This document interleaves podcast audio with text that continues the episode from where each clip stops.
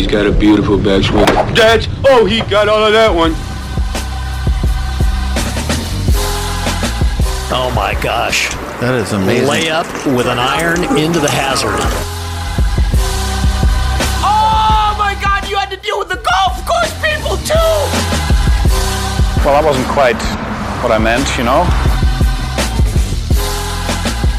What is good, everybody? Welcome into the 73rd Hole Podcast, the official podcast of Golf Oklahoma. Sam Humphreys and Taylor Williams with you tonight to recap LIV Tulsa at Cedar Ridge. And we also want to recap the Byron Nelson, which had an Oklahoman up there near the top of the leaderboard all day. We'll get to that later in the show. But T Dub, we just got back to the hotel room to record this podcast, just left the golf course at Cedar Ridge.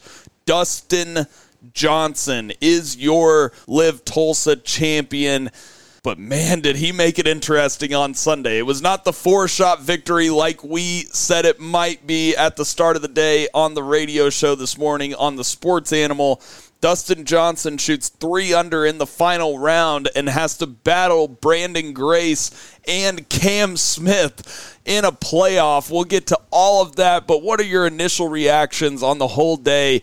I am amped up, T Dub. What an awesome day at Cedar Ridge, and big thank you to everyone at LIV and everyone at Cedar Ridge. I mean, Sam, what a day of golf this was. I mean, it truly was astronomical how great a play coming down the stretch was. I mean, that birdie DJ made in regulation, I, I, said, there's no way. I mean, he actually got fairly lucky. He clipped the tree about 30 yards off the tee box. And I was looking around, I'm thinking, oh man, did this, this ball drop down?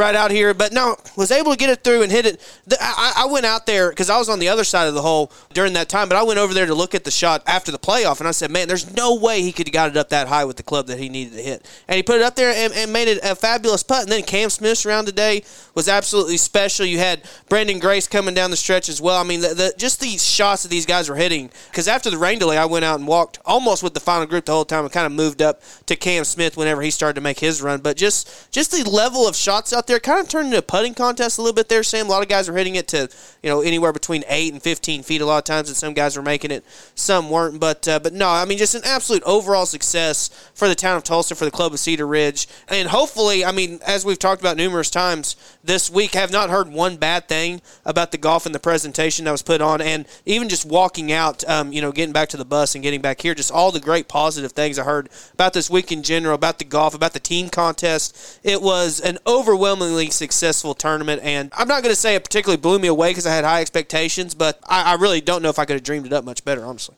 No, 100%. Before we dissect the week and get into everything, got to mention Stinger GC gets the win as a team. They win by one shot over the four aces. Branden Grace today shoots five under. Burmester six under, uh, and Charl Schwartzel shoots four under. Those were the three counting scores for Stinger GC, and they get the win as a team. There is a little bit of confusion at the end of the at the end of play about the team competition because Dustin Johnson did make the putt on 18 to send himself into a three man playoff. And a lot of people thought, I even thought at the time, because they announced it over the loudspeakers, that that putt was to get the four aces into a playoff with Stinger GC. But it turns out that Dustin Johnson's score did not count for the four aces today. He shot three under. Pat Perez ends up shooting four under. Patrick Reed shoots six under. And Peter Uihlein had already shot a three under. Obviously, DJ being in the final group, literally, other than Bubba Watson and Branden Grace, everybody else in the tournament had already finished their rounds, T Dub. So that meant that Dustin Johnson's score did not count. Well, it's a pretty easy mistake. I mean, who would have thought that DJ's score wasn't going to count? That's I right. Mean, I mean, so, I mean, the, the fact that he was able to be able to compose himself, especially there after he made that triple bogey on 10, that was. I mean, just one of the worst holes I've seen an elite player play. Pulled his drive way off the tee ball. Actually, got pretty lucky. Looked like he had a little bit of an opening up there, but then pulls it left. It lands on the slope, rolls on the cart path, goes down in a creek that, in all honesty, up until then, I had forgot that it was even there. Like it's that far left, and uh, then drops his ball. He said he had some dropped it down in some mud, so then he flubs his shot And, and I'm sitting there, I'm sitting, seeing all this transpire. I'm like, man, this is going to let a lot of people back in this tournament because on that same hole, Branden Grace had about a, a 11 footer Yeah. for birdie, and he he lipped it out on that hole. But had he been able to make that, it would have been what a four shot swing. It ended up being a three shot swing. tell you one other thing about number 10 today is they obviously made it a par four for this tournament. It's normally number one and it's normally a par five. Well, when the rain happened, and we had about an hour and a half rain delay today at LIV Tulsa, that's why you didn't see the massive crowds at the end, even though there was uh, a lot of people came back out. But right after for the, rain situation, delay- there was a Yeah. lot of people. a hundred percent. There was a good scene around 18 when Dustin Johnson ended up winning the golf tournament, but the rain really made number 10 play hard. I know that Cam Smith had like 238 into that hole. It was playing like a par five because those guys weren't getting any rollout off the tee. the golf course was playing pretty long just after that rain. There were some tee boxes that weren't all the way back, so not as long as Cedar Ridge could play by any stretch, but yet still after that rain, it was playing long. Then DJ is able to come back and make a nice birdie on number 11 to get, get a Big nice bounce back birdie. And then you had the situation on 12 and 13. Both DJ and Grace missed birdie putts inside of 8 to 10 feet on, on both of them. And so, especially the ones on 12. I mean, up there, the uh, pin per- sloped a good amount. So, there, I mean, you can miss those putts. But DJ missed his low, and then Brandon Grace missed his low as well. So, that was a little, honestly, shocking. I expect at least one of those guys to make it. And then you had the situation coming down where, um, like DJ on what was that, 16? Yeah, on 16 hits it just a little bit long of the green and then has to putt through the fringe and ends up not making that one. But then you also had the situation on 17 where Grace is able to make his birdie and then DJ misses another short putt there.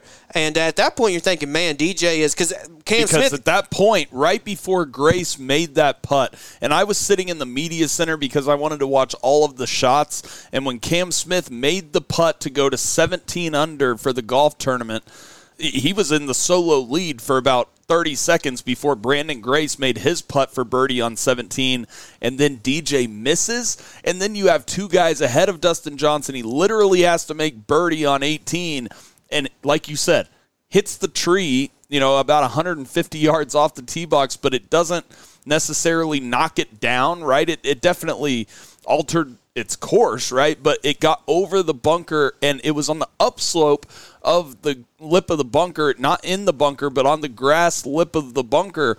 And that allowed him to get over that tree that you were talking about that looked like that he really, you know, if it was a flat lie, would have trouble getting over that tree. It also helped him that the pin was over on the right. I think that's probably why he hit the tree in the first place was because he wanted to give himself a good angle into that pin on the right. But then he DJ just has amnesia, T Dub. He he literally did not putt well all day and then all of a sudden just rolls in the most clutch putt on 18 in regulation to get himself into that playoff. And then in the playoff, T Dub, it was literally a putting contest. All three of those guys, Cam Smith, Branden Grace, and DJ, all hit it in generally the same spot right at the front right of the green and DJ rolls in about the 15 footer from just off the green, right? And man, it was an awesome scene, and he has to be a favorite headed into next week. And I could not be happier for LIV Tulsa and Tulsa and Oklahoma in general um, that they got Dustin Johnson as the winner for this week. I think it's one of those situations where you look back and that's a memorable winner. And one quick thing about that last hole, I remember in the practice round going out and watching DJ, and, and on that same hole, he had a beautiful drive, but but it faded back and it missed the tree on the left by about two yards. And I'm thinking, man, that was actually pretty close. Wonder if it'll come back to haunt him in the tournament. And sure enough, it almost damn did. So that was interesting from that aspect. But yeah, you're talking about PJ next week. I think DJ is going to have to be a great favorite. I'm actually going to be in a little bit of a, of a predicament next week, especially in our one and done pool, because I'd been saving Cam Young for this tournament and, and Brooks Koepka. But now you got to throw Dustin Johnson in that mix as well. So I, I have absolutely no clue in hell what I'm going to do. I have to do a little bit of research to figure it out. But no, um, for Tulsa to have an elite winner to win, especially Dustin Johnson, someone who has not been playing his best golf this year by any stretch of the imagination, but he seems to be peaking at the right time, which is what he did here. And yeah, it's great for not only the fact that you had a great winner like that, but you had such a great playoff too. I mean, you had Cam Smith go and shoot 61. You had Harold Varner shoot a 61. I mean, he could have easily shot 59 out there. So I mean, the, the scores today were exceptionally low. I mean, whenever you put the ball in hand and whenever you soften the greens up like that, these guys are just so immensely talented that they're they're going to be able to take advantage of that, and that's exactly what we saw. That's exactly right. When the course gets soft, you can't hide the pins from these guys. You mentioned Harold Varner. He was eight under through his first nine holes, T Dub. Think about that. You can't even do that on Tiger Woods PGA Tour, right? I mean, it, the, The video Eagle- games are harder than, than Harold Varner was making golf look today. And then he was, what, 10 under through 12 holes? But, yeah, you know. At Yeah, one I mean- point, I thought he was going to win the golf tournament I mean, Harold started on 14, Eagles that hole, Birdie's 15, and then Eagles 17. He did you see two his shot first- on number nine today? I did not see it. No. He was over there by the porta potties on nine, launches a shot over the porta potties, over the trees. You know, he's in the left trees by the porta potties, launches it over the porta potties, over the trees, over the little tower that's right there, and hits it to an inch to go to, you know, what, 10 under on the day? I think that made him 10 under on the day. Oh my gosh, Harold Varner was on an absolute heater. T Dub, and so was Cam Smith today. Cam Smith's the guy we got to look out for next week. Brooks Koepka, another one that shot back to back five unders to finish his LIV Tulsa. There's so many big names from LIV that are really peaking at the right time headed into Oak Hill. Oh, 100%. When you look at Cam today, birdied his first three holes, four of his first five. Actually, so 400 through five, then has a, a decent amount of a par stretch there in the middle, which are the more difficult holes on the course. But then birdies 12. He made a, I, I didn't see the putt he made. I was over watching DJ at the time, but the crowd gave an immense roar, so I'm assuming it was a pretty special putt. Then on 13, I actually saw him right up there. He almost hit it out of bounds. He was like five yards from the fence. And then, but he has an opening, hits a great shot up there, and is able to make the putt. Makes a pretty easy birdie on 14, and then makes a great putt on 15, the par three. Um, and then on 16, I was right up there as well. I mean, he left this putt. I mean, I'm talking half a revolution. Yes, he did. Sure. I mean, it looked good the entire way and came up. I had a little bit. thought today about Cam Smith. I want to run it past you. What's that? Cam Smith on the greens is Steph Curry from the three point line. That Think about that. that That's a perfect right. analogy. Yeah, He's it's pretty close. The greatest putter of our generation. Steph Curry is the greatest shooter in the history of basketball. I think Cam Smith is well on his way. Every single putt today looked like it was going to go in. Most of them did. Yeah, I do think that is a good analogy because Cam just he's so good on those 15 to 25 footers. He's honestly pretty similar to what Jordan Spieth was. What was it, seven, eight years ago now? It's been quite a while since he was at his peak with the putter. But but no, I mean, just the as you mentioned, he's just automatic from those. I mean, I cannot tell you how many times he hit a shot, and I'm like, okay, well, that's good. He hits it 12 feet. Pick it up, and he, he just makes it almost every time. And so it's very, very special to see. I, I do think that he. It'll be interesting to see how many more majors that he. If he can win another major, I do think that he will. It's just a ma- Tough in this day and age. it 100% is. It's just, will he be able to take advantage of those opportunities that he has? He won the Open last year, so he's going to have multiple. He's going to be, he's not one of the guys that is worried about LIV not getting world ranking points because he's going to be in every major for the next five years in particular. So, you know, that that is a good analogy. We just need to see how much more he's going to win. If he wins, you know, let's say he wins five LIV tournaments in the next two years, but doesn't win a major. You know, how do we how do we look at, at Cam at that point? I think that's going to be something very interesting going forward. So obviously, we got a little ahead of ourselves. We're excited after the round, but I do want to read off the leaderboard here. You got Dustin Johnson obviously winning the golf tournament. Cam Smith and Branden Grace were in the playoff with Dustin Johnson. We'll get to them in a second. Harold Varner vaulted himself all the way up to fourth place for the tournament at 13 under par. So Dustin Johnson, Cam Smith, and Branden Grace were all at 17 under par. Harold Varner was at 13 under par by himself. Shot nine under today with a bogey. Um, and then Eugenio Lopez Chacarra, Brooks Koepka, Bryson DeChambeau were all tied for fifth in this golf tournament. And then you had Dean Burmester shoot a six under today. He was at 11 under with Joaquin Niemann and Bubba Watson. Bubba and Bryson were a little bit disappointing today, uh, but Branden Grace was not. I thought that he played phenomenal golf this week. I think it's a shame that a player of his caliber is not in the PGA next week. I mean, are you kidding me? After the play that we saw from Brandon Grace standing toe to toe with guys like uh, Cam Smith and a Dustin Johnson, not only did he shoot the course record on Monday, he goes out and follows that up with a three under and a five under in the final two rounds. Branden Grace really impressed me this week. And the main reason, T Dub, is because that course didn't even suit his game that well. He was just hitting fairways and hitting greens and making putts, and he was making it look really, really simple for a guy that doesn't hit it that far to shoot 17 under on a golf course that really favors bombers was really impressive to me. Yeah, it really was. And what's crazy about it too is that he was going into this final round. He was second in, in, greens in regulation. Paul Casey was the person who was leading it. I did not see the green in regulation numbers as of today, but you look at how he'd been playing this year, Sam. Man, he was the definition of trending downwards. In the five LIV events, he has finished worse in every single one of them. He went from third in Mayakoba, then he went 11th, 25th, 41st, 43rd. So, I mean, it was he had not been showing very many good signs of, of good play. Do you remember the first person we saw when we got to LIV on Wednesday? The first person on Wednesday. On the course? It was uh, Branden Grace, and he was playing in a money game with all the other stingers, and he was over on number eight for the golf tournament, the normal number 17, the dogleg right, and he had I, I, guarantee you he had clipped a tree off the tee box or something because he was pitching out sideways in a money game in a practice round on a Wednesday. That's the first shot I saw at LIV Tulsa, and the guy goes out there and shoots 17 under. The same guy that I saw pitching out sideways that finished in the 40s last time he teed it up. Golf is a weird game. I, I had forgot about that. Yeah, he was almost over in someone's backyard. yeah, and, and had a punch out on that hole. That's not. I was wondering why he wasn't, you know, hitting another shot. It, it was clear that they were playing for a whole lot of money. It, it yeah, it seemed like that was a very common theme amongst the teams. Yeah, I had forgotten about that because I had only remembered the fireball's five minute altercation on that tee box that that that led to I thought was going to be a fist fight at one point. But uh, but no, I, I, you know that's something too that we want to get to is, is Branden Grace. I mean, you, you mentioned how he's not in the PGA next week.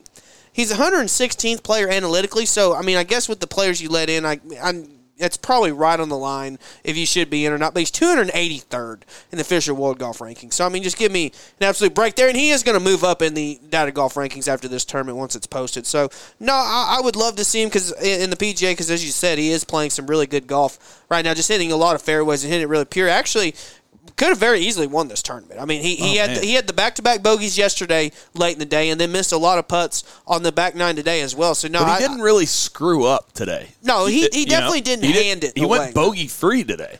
Yeah, it's just whenever the conditions are th- as easy as they were this afternoon, you're gonna have to go out and take the bull by the horns. Right. And and he, he did that to a certain extent, but just wasn't enough when you're dealing with the likes of uh, a like, Cam Smith and a DJ our listeners will hear this later. We were able to talk to Branden Grace and Dustin Johnson and, and all of the stingers after the round today.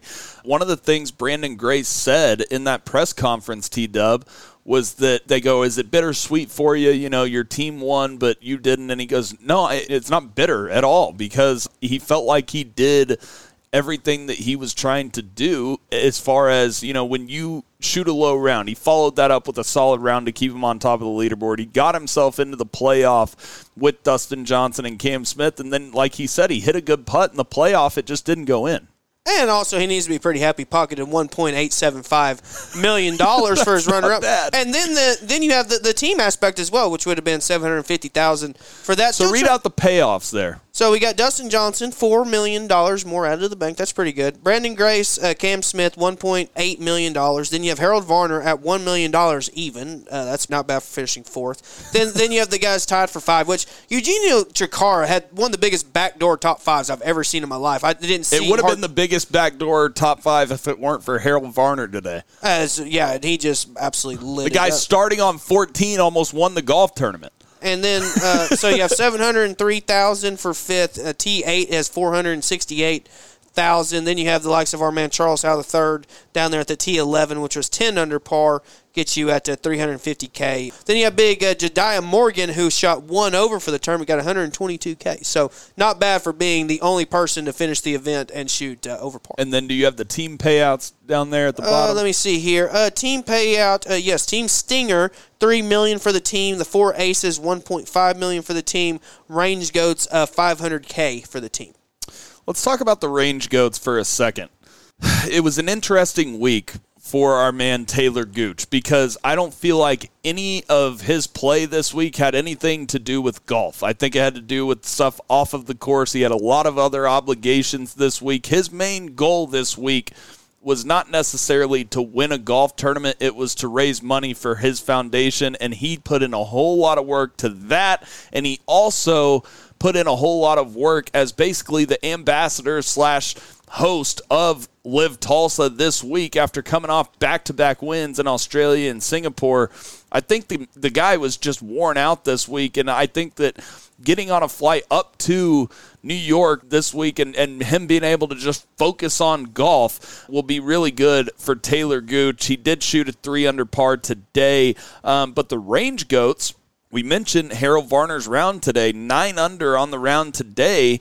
Taylor Gooch's three under did count, and so did Thomas Pieters' three under for the Range Goats. Bubba Watson, who did have a chance to win this golf tournament at the start of the day, he was 10 under to start the day and was in the final pairing with Branden Grace and Dustin Johnson. Only shot one under on the round today. A little bit disappointing from Bubba.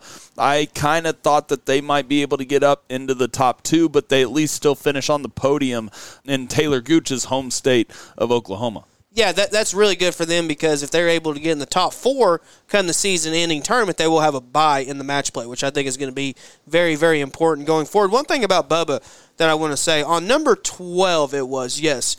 I've never seen him this mad in my entire life at the drone. oh my God, he was you so could hear pissed. it so clear as day on TV. Oh, I mean, you you you just saw it drop, and then right as soon as he starts to hit, it goes back up, and it's like Were you out there? Yeah, was it I was- was actually right annoying, there. or It was he just bitching about something was- to be bitching about? It wasn't like it wasn't like a car horn going off in his backswing, but it was it was enough to distract you for sure. All I tweeted at the time was, "We have Bubba Watson yelling at a drone. This is prime Bubba Watson. Some people think these guys don't care. These guys want to win because Bubba Watson was yelling at a drone, saying it, it was in it wasn't here for him, but they bring it down low for my swing, and was saying that the drone was messing him up. But I thought I thought that was a great instance of these guys really you see their competitive spirit come out, right? Because we saw Bubba earlier on in the week and he couldn't have been a nicer guy. He's just fired up and wants to win. Well, I mean, I'd be pretty pissed if I was playing for an individual and team contest because at that point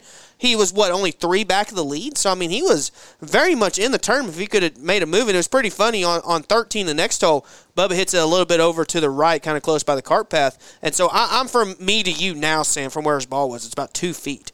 And uh, Bubba's walking up, gets by his ball, and then old uh, old Dom, the the on course reporter, comes up to talk to him. And Bubba's still ripping into his ass about this drone, man. He's like, "Y'all got to get them to stop doing that, man. Like it's ridiculous." And so I didn't, I didn't hear That's good what. I didn't hear what Dom said as a response because they, they were, were murmuring pretty lowly. But uh, but Bubba, he definitely was not very happy about that damn drone. And uh, what what's the what's the name? Alf is that what they call it? Annoying. They call it uh, Alf the drone. Annoying little effer. So yeah, it's uh, it was definitely annoying for Bubba. He was not pleased with that damn drone one bit. Well, like I said, Bubba Watson ends up finishing the golf tournament at 11 under par. Like you mentioned, he started his round obviously on one because he was in the final group. The last two groups started on one, and Bubba bogeyed number three, but then he got it rolling a little bit. He birdied five, birdied eight, and birdied 10, but then made the double bogey at 16, and his chances to finish on the podium were cooked. T Dub. Harold Varner III, we talked a lot about. Brooks Koepka, we haven't really talked a whole lot about this week. T Dub. He finishes the golf tournament at 12 under par. It seemed like, especially in the first round, he wasn't able to make those key putts that he needed to make to put himself in contention on the last day. But at the same time, when you're out there watching him play golf right now, it looks like an elite Brooks Koepka. He's just striking the ball so well. And if he gets a week where he's making everything, he's going to blitz a field eventually. After hearing Koepka talk of the putting green in the practice round, I put no weight into this tournament whatsoever. He did not want to play this tournament. He's focused on next week. A million percent. And so no, he, he's going to have a good week next week at the PGA. He's playing. He's hitting the ball too well right now to do it. I mean, you go watch him on the range. Seems like everything's really, really solid. Even I've said this a lot. Even last year at the PGA, he just didn't look that elite. And this year, he does look uh, that much better. So you could definitely tell last year something was not right. And obviously, as we thing. alluded to, the the health was so That's a, that's a great point.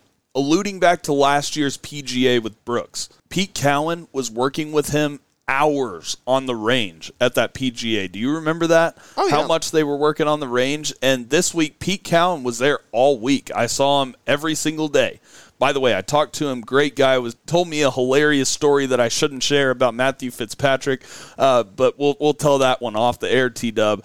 But Pete Cowan was out there every day and they weren't out grinding on the range. They have something figured out right now. Yeah, no, yeah, I saw. I mean, he was still on the range with Brooks, but they weren't like detailing. It wasn't swing- like last year. No, he was just standing there really and just kind of being an extra set of eyes for him. So now Brooks Brooks is starting to get it figured out as well. I mean, he's I mean, you can forget he's got four major championships. There's only very few elite players who have done to that point and if, he, if he's able to somehow win next week, he'll have three PGA championships, which I don't have the list in front of me, but there's not very many that have been able to do that. There's no doubt about that, T Dub. Dustin Johnson does end up winning the golf tournament, but it was not like we expected. What were your kind of surprises and disappointments from today? We didn't really spend a whole lot of time on, on Bryson DeChambeau, but I think he's got some things, you know, on the right track. I don't think he's back by any means, but I think he's working on the right things and seems more content than he has been over the past year. That would be my kind of surprise slash disappointment. You know, he was it surprised me the first two days and then disappointed me today. Branden Grace was my good surprise today because he really kept himself up on that leaderboard. I gained a lot of respect for a guy like Branden Grace, Cam Smith shooting nine under, as well as Harold Varner III. Both of those guys were pleasant surprises, and obviously the big names rising to the top today at LIV Tulsa. Did you have any surprises or disappointments from the day, T Dub? Well, obviously, DJ's triple was probably the most surprising thing that I saw all day. I mean, that was like the last thing that I expected to see happen because after he made the, the birdie on uh, or that putt on number nine, you're thinking it was it was actually a par putt. He, he right after the rain delay. So the rain delay happens when Dustin Johnson is on eight fairway. He makes par on eight, uh, and then hits it over the green on nine and guns the chip shot almost like a mini flyer. You know that you get out of the out of this Bermuda rough sometimes, and and kind of gun the chip shot about what seven eight feet by and makes that for par. So then he goes into number ten, yeah, makes triple. It was it was a crazy scenario. And the old the old seven two back to back holes. I mean, that's that's pretty funny w- when that transpires. So yeah, that was probably the most shocking thing because at that point, if he had not done that, he would have done exactly what we said he was going to do: go out and win by by multiple shots. And then, I mean, am I not? I guess one thing that's shocking is just how great of a start Harold Varner got off to. I mean, that Oh, was man. eagle and two your first four holes. I mean, I was down on, on number 17 green when he made that putt. I mean, he hit a drive right in the middle of the green, perfect spot because that's not a flag that you can attack with a driver whatsoever. even even his bad shots, like he hit the rocks on number eleven and it kicks kicks up in the. Uh, it was actually the hole that he bogeyed. Yeah, uh, but golf gods kind of came back to him missing a little five footer right missed the five footer. He was able to you know chip it up there within five feet, but uh, it was just one of those days where everything was going right for Harold Varner. I honestly felt like if it's if this is even a thing, but it, I felt like the better nine under was Cam Smith, just because it was just so consistent all day, and he was rolling in putts from everywhere, and it was really the first time since the offseason that we've seen the old Cam Smith that won the Open Championship last year. No, I mean it was it was a bogey free nine under. I mean he just played absolutely flawless golf there. I mean it was a beautiful thing to see. And then I mean even looking down here, I mean I wouldn't necessarily call this an absolute shock or anything, but I am surprised that the Stinger that the Stinger GC was able to win. I, I, I thought agree. I thought the four aces almost had this thing sewn up to, in a sense. I mean we talked about there was what six six teams within eight shots going into this day, so you knew that someone was going to make a little bit of move. Stinger was second going into this, but they only shot eight under in the second round. So I mean that, that's not very good, and I I don't think he.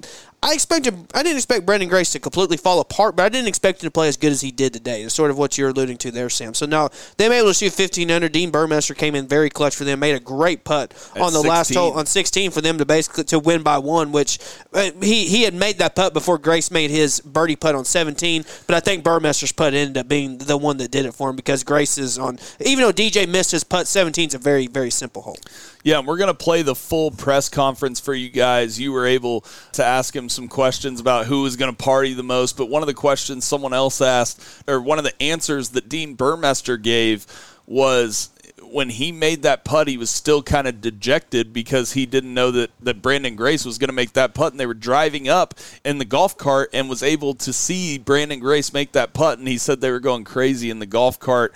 Uh, the LIV aspect, the team aspect of LIV, I thought was a huge success this week. They sold out of Range Goats gear, which I was not expecting the casual fan or the golf fan to really embrace the team aspect. They sold a whole lot more team gear than they did just the regular LIV golf gear. People love the team aspect of that, and Stinger GC does walk away with that victory.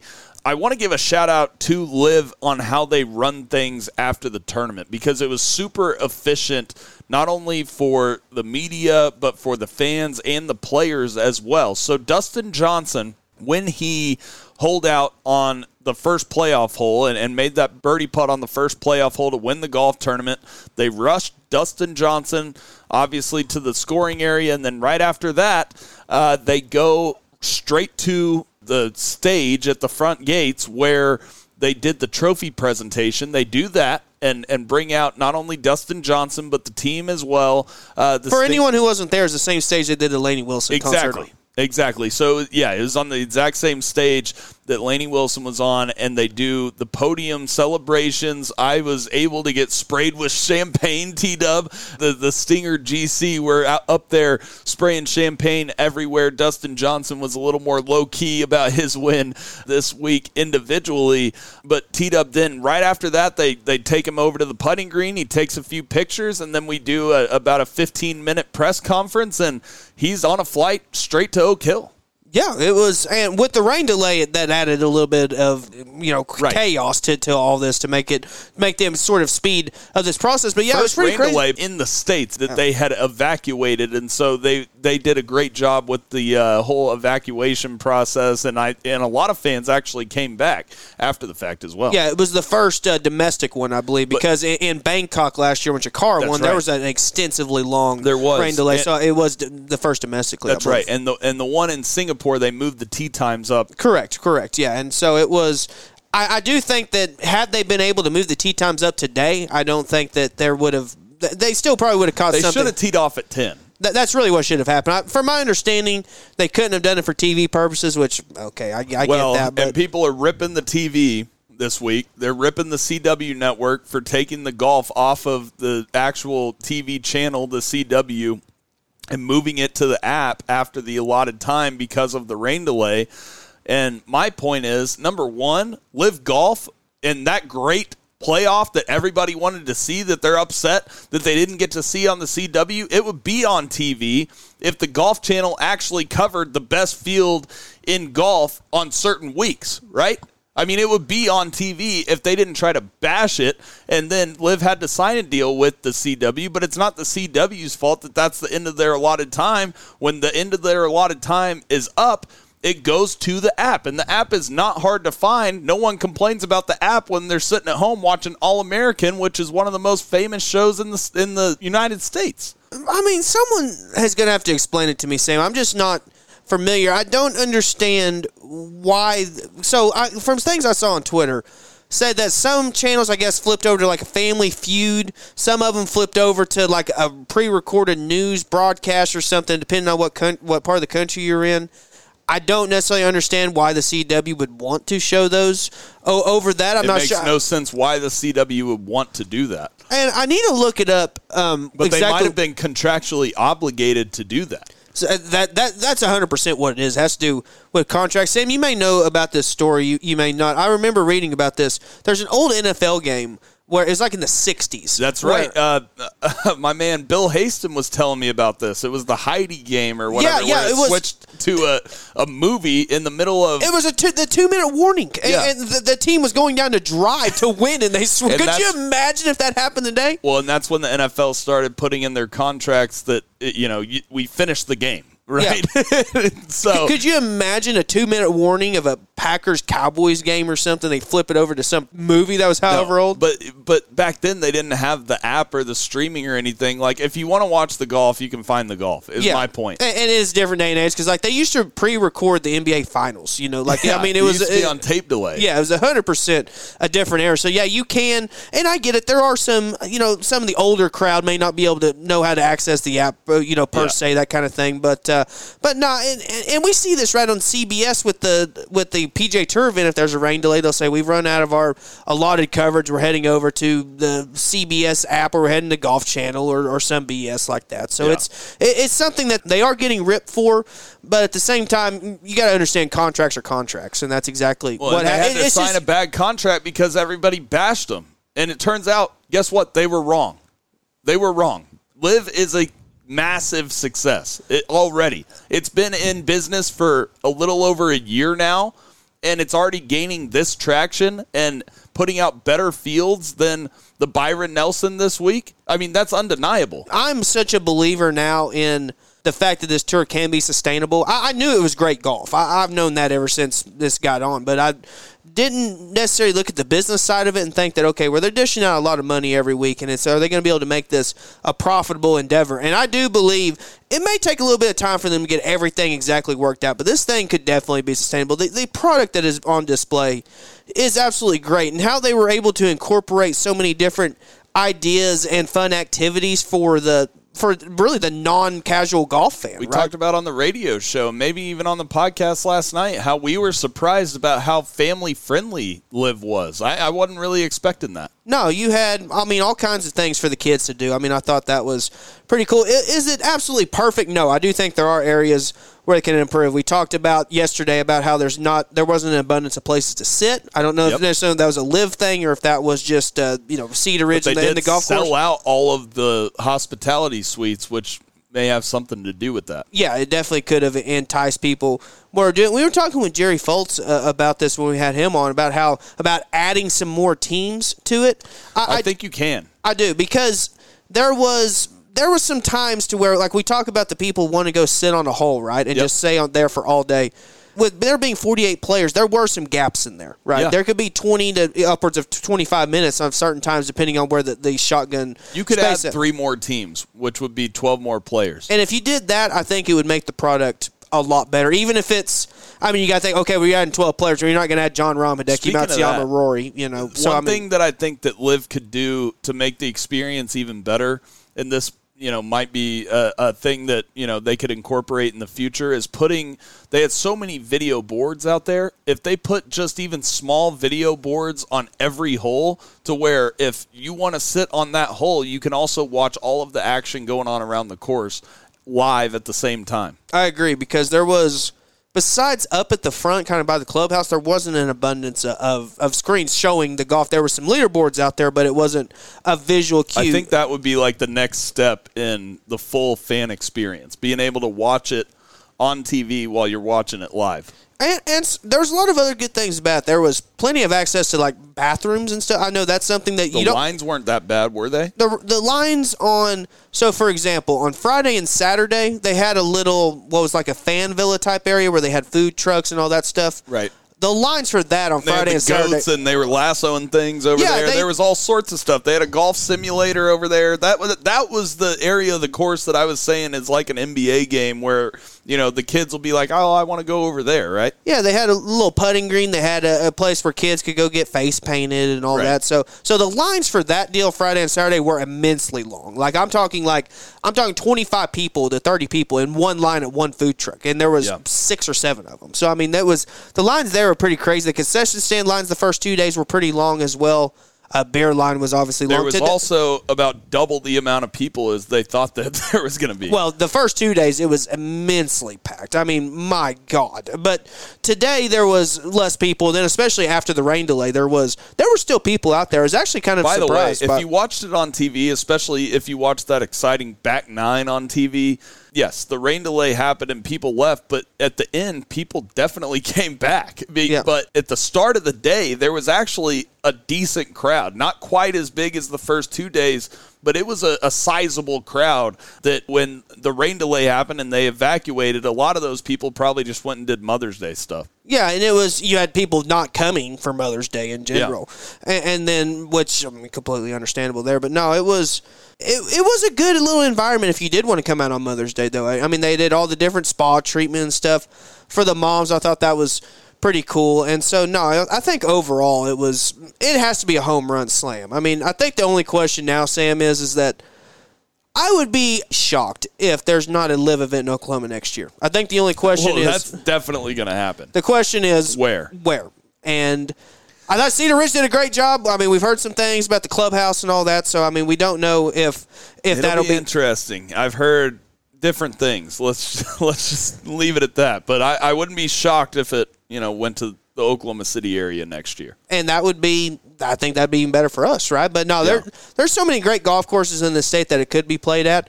It's just a matter of getting the logistics found out. The big thing is we got to find a course that can hold a massive crowd because we learned that Oklahoma's going to show out. It was from everything we heard, Sam. I haven't seen like an official number, but it's been by far the best uh, LIV event domestically when it comes to crowd. Oh, 100%. And that's just a fact. That Yeah. they had the wasn't most at, people that LIV wasn't at, wasn't like it was in Australia. No. but but but the best in the United States by far. That's right. Another thing that I think that LIV could do is just put a party hole on every course that they go to. Yeah. Well, luckily we had some uh, some homeowners out there turn one of the holes into a Mardi Gras hole, so they kind of took living in their own hands. That- that's I was right. I was out there on the first day, and I don't know if it was the same house. I'm assuming it was, but they were giving out free beer. I mean, they're just like, There you go. I mean, literally people just walking up. I mean, I was out when I was watching Taylor Gooch. I mean, a massive crowd of people. And they were just lining up over there. Had the house that was playing the uh, OSU fight song, and Yeah, that was on eight. Eugenio Lopez Chacarra signed the ball and launched a wedge, and just perfectly placed in their backyard. Could you imagine if you you lived on the house at a PGA Tour event and you just played loud ass music when the uh, when, like today with Jason Day's coming down the stretch? Yeah, that's not just happening. blaring. It's not going to happen. Yeah, that's definitely not happening. I'll tell you one thing though, T Dub. If I'm a Cedar Ridge member, I might want to put off the clubhouse for a couple of years and, and keep doing this LIV thing. I, I think that that's really good exposure for the club, especially if they are able to come back next year, maybe a month later after all the winter kill stuff is gone. The course is going to be great. The weather will be a little bit better. It'll be hotter, but at the same time, you're not going to be right in the middle of tornado season and winter kill season. I think that Cedar Ridge got a lot of a bad rep this week, pretty much all of it didn't have to do with them at all. It just had to do with the time of year and the weather. I mean, find a course in Oklahoma without winter kill. No, there it's all over You the can't. place. No, it's it's just uh, and that's another thing too. We talked about obviously we believe LIV is going to come back to Oklahoma next year. I would hope that they would try to find a different time of year to do it. And I'm not Yeah. saying I mean you had the fact it was on Mother's Day, but then it's not even that. It's just effective whenever you have it in May. And when we saw the PGA Championship last year, actually had pretty good weather for that. But the volatility of it, right? You had four or five days where it's 90 it's the degrees. worst time of year for golf in the state of Oklahoma. Like I've said about high school golf, if football coaches weren't golf coaches for high school players, they should do the golf season in the fall. Well, and also too, this uh, the the winter kill really happened because we've had a pretty moderate winter, but the problem was is that we had that one to two week stretch where it was like that freezing rain, and it That's just right. it just shocked the grass. And then it happened. got really humid after the fact and didn't allow that grass to grow in on certain strains of Bermuda. and I mean, let's remember the uh, remember two years ago at uh, whenever we had the big ice storm that came in. Yep. Remember Southern Hills like three weeks before the PGA was. It looked it looked worse Senior than this. PGA. Senior PGA, not the PGA. They were in good shape for the PGA, but it was two years ago. Senior PGA. They put so much work in the final three weeks to get that place looking good. It looked worse than, than Cedar did this week, It- for sure. We were there when the winter kill was very visible at Southern Hills. The winter kill is still visible at places, the nicest places in Oklahoma right now. Oak Tree, Southern Hills. It's still like that. Cedar Ridge just got the bad end of the stick with this deal being at this time of the year on short notice, by the way. I thought that Eddie and his team did a hell of a job out at Cedar Ridge. Dave Bryan, everyone out at Cedar Ridge. You guys should be patting yourselves on the back and having a beer tonight and saying we did a heck of a job because that was a, a great success. And anyone who you know wants to say things about Cedar Ridge literally don't know what they're talking about. I mean, hundred percent. I mean, the, the the rest of the course, with the exception of those couple of spots, just looked absolutely great. Uh, The greens looked like they rolled very well. I mean, the, the rough, we talked about this. The rough could be longer there. I think we've both played that course, Sam, where, where it's had a lot longer rough than they did this week. But yeah, uh, they made holes like uh, 17, which is normally number eight, drivable. That course has a lot more teeth to it. And by the way, no wind this week. Yeah, and I say I know 18 has a tee box further back they could have used. Uh, let's see, number four or uh, 18, number nine is what they played for the tournament. That is a tee box that's further back. Uh, number 10, obviously, but that would have been a, a par five in that in that aspect. And then there was one more hole as well that I noticed. Oh, it was number uh, what would have played as number 13 for the tournament because if had they moved that back tee box, there would have been no place for people to cross um, over Right. into two and three. So there was so, some different situations there that, that made the course play a little bit little bit easier than it could have. But it was still, uh, I mean, like I said, it softened the course up a lot today. But even yesterday with some of those positions they took out there, it, it was it was a tough test until the, the green softened up. Well, I mean, headed into today, through two rounds, there was only what three or four guys at double digits under par. I mean, that's nothing like the golf we saw at TPC Craig Ranch, right? It had more teeth in the golf course than that. And by the way, there were three guys at 17 under. No one else broke 13 under, uh, and then the majority of the field didn't even get double digits under par. Teed up.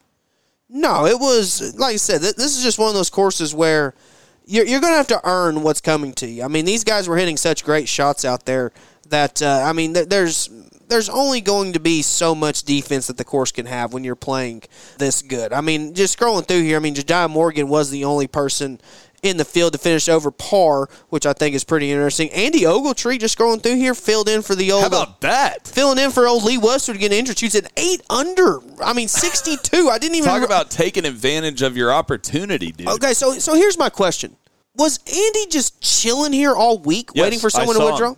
I saw him. D- does he do that every tournament? I guess I mean, he's banned from everywhere else. I mean, being an alternate for a LIV event that seems like a and not being able to play anywhere else. Yeah. That's That's one thing pisses me off about the whole OWGR and you know these guys getting banned from different places. A young guy like Andy Ogletree, you're going to penalize like that and not let him play anywhere else in the world, and then you know make him just you know go as an alternate to these LIV events and hopes he gets in, and then when he does, he shoots eight under par and takes advantage of that opportunity. That is one of those feel good stories of the week, T Dub, and I hope that you know, the world of golf realizes how stupid that whole situation is with the OWGR and banning these guys and only letting them play on the Asian tour. Are you kidding me? Andy Ogletree just shot eight under in a LIV event. Only Cam Smith and Harold Varner beat him today.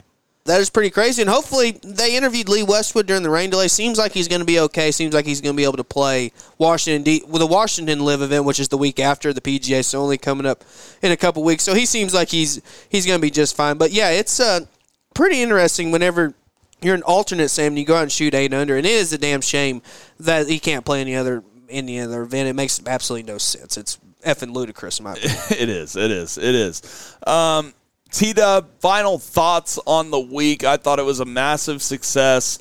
I want to thank not only Dave Bryan, the director of golf at Cedar Ridge, for all the time he gave us, Jerry Foltz giving us the interview throughout the week. We had, you know, all of our high school coverage with Greg Grost and Ryder Cowan throughout the week on those shows. Man, it, it se- that seems like 10 years ago, T Dub. Boy, it does, doesn't it? The week has gone by fast, but at the same time, there's been so much content to put out, and we have to thank our listeners most of all because they, you know, are the reason why we do this. And you guys have been awesome as far as engagement and everything. And I had a LIV official come up to me after the play ended today and just said, you know, the content you guys are putting out is awesome and, and we really appreciate, you know, the the kind things you have to say and, and you guys actually being fair because it's, you know, rare nowadays to find someone who's actually fair in the game of golf and I hope the listeners really appreciate that. Well, I just feel like if you're an honest golf fan and you experience the tournament that we did this week, how you can not enjoy it. I mean,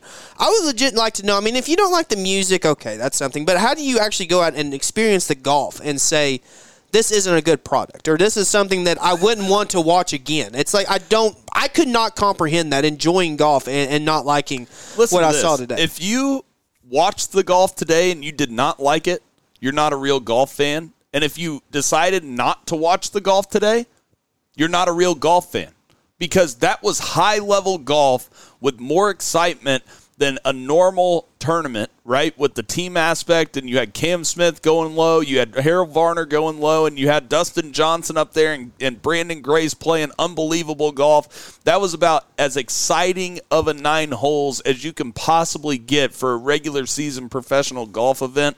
Just the product itself, if you did not watch that or not enjoy that, you don't truly love the game of golf. Well, just think about the playoff that you had, Sam. You had Dustin Johnson, who is a surefire Hall of Fame player, and who's is he in his quote unquote prime? No, but he's playing elite golf and playing uh, close to a level. He's not too far removed from his prime. No, he- it's not. He's not a Lee Westwood or an Ian Poulter type of figure. I mean, he's still got, he's still going to contend in major championships going forward. You have Might win it next week. you have a Cam Smith who's not even 30 years old yet, just came off winning a major and is, I mean, if he keeps going along this track, he's going to be a Hall of Famer. Then you have Branden Grace, who shot the lowest score ever in a major championship. I, I get it was at Royal Birkdale when the conditions are easy. It's kind of a little bit fluky deal, but it's still a hell of a record to have. So, Also, now it has the lowest round in LIV history as well, yeah, it's uh, he's along with Harold Varner after today. yeah, and, and Cam Smith too. I mean, there was Right. a decent amount of 61s. Cam yeah. Out there. But but no, just alluding to what you were saying earlier, Sam, about everyone just being so great to us, and I mean whether it be from the staff at LIV doing it, all, all the great media people. Shout out to Benji helping Ben- us out with Ben- the radio show. Ben Benji was great, let, helping us. Jane, and Marine, all those people with LIV, those everybody helped us out and really helped us put out the best content possible. It wouldn't have been possible. Well, one thing them. I saw too is just the hard work that they have to put in, right, and just the great job that they do. I feel like that that was really cool to, to see. I know that. I've said this before on previous podcasts or radio shows we've done this week. One of my biggest surprises was, you know, with LIV being so new, I wasn't expecting everything to be first class. I thought it would be kind of, you know, a cluster, and it wasn't. Everything was very first class, and they had everything ready to go, and it was like, you know, they've been doing this for years, and they've been doing it for a year. and, and it was to me the funnest part of the week. I mean, with the exception of this afternoon because the, the golf was so great, but just those first two days, Sam, of being able to go to the practice rounds with no other fans there, just the media people. That's Uh, big time. All the great up close and all the people we got to talk to during that experience. That was something I will never ever forget. Speaking of that, we should tell our fans that one interesting thing, at least as far as the media and the players go, is that LIV doesn't allow a whole lot of media members inside the ropes, and I think that that's a good thing for the players. If you notice on TV, I guarantee you, next time you watch LIV, notice that there's not media members walking inside the ropes. There's a few that you know need to be inside the ropes for certain reasons, but other than that, those players are inside the ropes by themselves, and I think that that's a really cool deal. But LIV makes up for it, whether it be on the range or the putting green or in the practice rounds to the media, right? Yeah, the only people that are getting those those in, inside the ropes like that are like the professional LIV cameramen. These are the Right. people that do like the social media stuff and also all the hits on their website. And then you have the, the people that are keeping track of the score on the iPad update. Yep. You have th- those kinds of people and the volunteers. But other than that, no, they're They're like celebrities to keep them away from the fans and stuff like that. yeah, hundred percent. saw a couple of those. But other than that, my point is, I, I think that, that that's one of those LIV things that the players requested. I, I guarantee you that's what it had to be. I remember I was talking to a, a volunteer yesterday coming back on the bus, and he was on one of the holes. I think it was it was number six or fifteen, one of the par threes, and said that there was a, a kind of a rope malfunction. You know, where they they tried to rope it off, but then it wasn't. And said a fan or a couple fans actually ended up getting through and were inside the ropes when Phil was up there, and said Phil was pissed about it. Pissed. Yeah. So I do think that you're hundred percent right on, on them wanting that, and just a few people I, I want to thank here. You know, obviously I want to thank your dad, the Hump Man, in particular. I mean, all the him coming on with us for the podcast, coming on with us this morning on the radio show, and all the stuff that he did for us this week. Could not thank him enough. We we absolutely need to thank him. We got to say get well soon to our man Woody. Wo- Woody has been a little bit under the weather. I mean, he was supposed to be up here multiple days this week. He was only able to make it on Wednesday. This is how long it's been, Sam. On Thursday, before the tournament started, we went to the merchandise tent, got Woody a, a little Range Goats T-shirt with his uh, merchandise deal. It's still sitting in my car because That's I, I still hadn't seen him. So hopefully, I don't uh, don't run off with it. And also, too, just want to thank our listeners, Sam, on and off the course. I mean, we had people hitting us up on social media, telling us we were doing a great job. We had some haters hitting us up on social media saying, "Oh, oh, hey, we got I a forgot peach to tell you this. We got invited to go play Southern Hills. what? Yeah, by by one of our listeners today. No way. Yeah, so we'll have to uh, definitely reconnect with that. Yeah, listener. let's uh, let's reconnect with uh, Mr. Listener there. That, that'll be, that'll be that would, well, that's a pretty good news. Uh, Never to- met him in my life, so uh, hopefully he's telling us the truth. yeah, we get we get pranked. We show up. Hey, we got tee time. I know you don't. So, Yeah. but uh, but no, and also too, just the on the course people we saw. I mean, we had people come up to me. I mean, I had people call me T Dub. I I don't think a lot of people know my name's Taylor. People so don't know your real name. and that is totally fine with me. It's a girl's name, so I don't have much of a, a problem with that. And then. One last thing, the one with the Y is. yeah, that, that's good. yes, it is. Yeah, at least it's not er. That's right, Uh, yeah. And then the, the last thing I want to say here, Sam, is is that I want people to, to realize this because I realized it even more this week going out to the LIV event. There are so many beautiful women in this world. It's a freaking joke.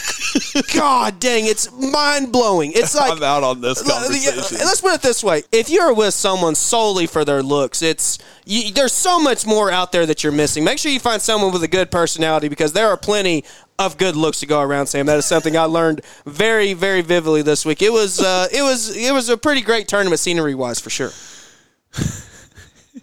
I don't want to get a married man like yourself in trouble. I'm out on this conversation. I just don't have anything to say. Uh, what I do have to say is it's been a great week. I'm ready to get home. I'm tired. We Very put out a lot of content. We're kind of delirious right now. But man, what a week. From the start of the week, Taylor Gooch giving us all the time from even before the start of the week with Charles House setting everything up and you know really making LIV Tulsa happen. And um, and then obviously the content we put out on Wednesday and Thursday being able to access these players and then throughout the tournament it could not have been more of a success. People know that I am higher on LIV than a lot of people, and it just reinforced after being there live that LIV is doing what's right for the golf world, and I could not be happier to support something that I know is going to be a success. T Dub. Yeah, this is this is not going to be the last LIV event contestant. It's not going to be the last successful LIV event contestant. No, this is it's been great for the game of golf. Not only is it is it great entertainment, but it's made the PGA Tour realize things that they needed to change over the long run, which was the main reason I wanted LIV to even be started in the first place. And so I feel like golf today is in a lot better place than it was last year. Which I mean, there's going to be some people that disagree with that, but I I think that it's in a marvelous place, not from just a viewership perspective, but the interaction and just how how much fans and ca- more casual people are starting to play the game. people loved it this week. I didn't hear one negative word about LIV in person. I will definitely be back to a LIV event because I think that LIV is definitely coming back to Oklahoma. Uh, T Dub, let's get to the press conference with the Stingers GC and the individual champion Dustin Johnson. After the round, we were able to ask him some questions and Stingers some questions after the round, and they gave some very great answers, not just about their wins this week, but the experience in Oklahoma, LIV being in Oklahoma for the first time as a whole. Here are Stinger GC and your individual LIV Tulsa champion, Dustin Johnson. Okay, everybody, let's welcome our champions. We have our individual champion, Dustin Johnson, the captain of Four Aces GC. Congratulations. And we have the team champions. We have Stinger GC, we have Dean Burmester, Charl Schwartzel, Captain Louis Oosthuizen, and Branden Grace. Welcome, guys, and congratulations. Start over here with you, DJ. That was a battle out on the last hole you had you know triple bogey earlier in the day. You were able to come back and take it home. What was going through your mind all day long? Um, well not a whole lot until i made seven on ten and then, then things you know obviously got a little more interesting and um, but i was able to battle back and you know made a nice birdie on the next hole on 11 hit some really nice shots on 12 and 13 just so did grace. We both we all missed really short putts and 12 and 13. Um, but yeah, I mean, played just played solid. Obviously, made a really nice putt on um, on 18 in regulation, and then another good one in the playoff. And how does this compare to your win in Boston? Um, I mean, all wins are, are, good, so it'd be right. It'd be the same. Um, I want to win, you know, as much as possible, but obviously winning in a playoff too you know, for the second time. Um, next time, I'd like to win without going into a playoff. would be a lot less stressful. And you're obviously in great form now going into the PGA Championship next week. Do you feel ready to go? Like you can take that home yeah. too? Yeah, the game's in really good shape. I feel like I'm doing everything really well right now. Um, so yeah, I'm really looking forward to next week. Obviously, get up there tonight and then get out and get a little practice in tomorrow. Great. And Stingers, I was just chatting with you guys. It's been almost exactly a year since I've had you guys up here. It's really awesome to see you back. Tell us a little bit about your day. I know Branden, obviously, you had a an amazing day out there, and you know playoff happened, but you know you guys all battled it out. Finally and- got him though. it was going back and forth between the Stinger and the Aces all day, and you guys were able to eke it out. Just tell us. We'll start with you, Louis. Yeah, I mean, I was just a score scoreboard watcher today. Um, I saw my team had it all under control, but um, but yeah, it was interesting to see. You know, Dean made Dean made like a 12 foot on 16, and then birdie. Um, uh, Branden birdied 17. Um, and we were driving down. We saw DJ missed missed a short putt on 17, and then um, you know obviously him birding 18. So um, look, it was it was a little stressful because I had to figure out who's the two guys that are going to play and the playoff. Because if Branden's in his playoff, then the two two of us need to go and play um, the other playoff. But uh, luckily, didn't get to that, and uh, I'm just proud of these guys how they played um, the whole week, and um, you know it's nice to get a second win as a team. Brandon, tell us about your day, and, Yeah, it was and is this good. bittersweet for you? No, not really. Played really well. Um, you know, when you get when you get to put yourself in that situation, that you're doing something right. And um, played really good. Made putts when I needed to. You know, especially on 17, and had a good two putt on 18. And um, you know, I thought I made my putt in the first playoff hole. But um, it's going to be one of those days where um, you had to dig deep, play well. Um, just you know, at the end it was not bittersweet, but um, you know, I know I've, I've you know put in a lot of hard work and it's paid off. And um, you know, the team really wanted this one. Um, you know, we've been we've been fourth a few times, and the you know we kind of got over the line to get to to the top three um, a couple of weeks back, and um, you know this is a big one for us. So now we can push forward. And Charl, how does it feel to be back up here from from London last year? Oh, no, it's great. You know, the guys, the guys played so well. Um, you know, I've been myself been playing good, but just not making any putts. And then um, after the rain delay, I went out and I went five under and six holes and made some putts. It felt great, you know, and helped the team out. So, um, you know, Dean and Branden has been playing some fantastic golf, and uh, it was nice to contribute. And um, you know, we've been so close so many times this year, been really consistent, and it's just nice to finally get a win. And Dean, you've been playing awesome golf since you got to LIV golf. Do you think this team element has really contributed to that? Yeah, I think so. um, being South African, we grew up in team sport. Team sport is massive for us. So to come here with three guys that I really admire and three really great friends is really special, and it's it's going to be tough to emulate. Um, since I've been here, obviously I've been playing great, and to make that putt on 16 was bittersweet. You know, I was really, really chuffed, and then to know that Branden birdied 17 when we were driving on the cart, like Louis and I were going nuts, and we were uh, we were really excited to get to the green and see what was going to happen up 18. Um, but yeah, from you know, I'm I'm I'm just ecstatic to be here. I'm glad he phoned me. I'm glad Louis phoned me, and um, I'm here to stay, man. I'm, if you'll have me, I'm, I'm here to stay.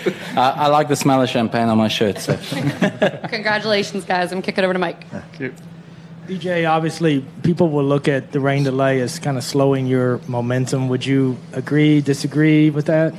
I mean, everybody had to come in, so but I mean, came out. I had a re- nice shot in in the eight, you know, to start the rain delay. Good drive on nine. Didn't hit a great wedge shot. Just hit a little too hard, but um, made nice four. But yeah, it was. I mean, I wish I could blame it on the rain delay. It wasn't the rain delay's fault though. Um, just n- number ten really was only only hole where I had a little bit of hiccup and everything that could go wrong went wrong on that hole and yeah, happens. But you know, battled back and obviously put myself in a position to, you know, have a chance to win and, and ended up getting it done. And uh, Louis, are you? Uh, is was it Debray every day that was the key element? Debray every Um, day. Yeah, um, I was so. Um, I did a good Debray back home or at the house we rented, and Branden went out and shoot nine under. So then I knew now I need to do it every night, the same thing. So um, yeah, I was the cook, um, the chef this week. So boys, if you do this every week, I'll I'll be the chef every time. So uh, yeah, that was it was good fun. In all seriousness, obviously you had the ribbons for John Bland this week.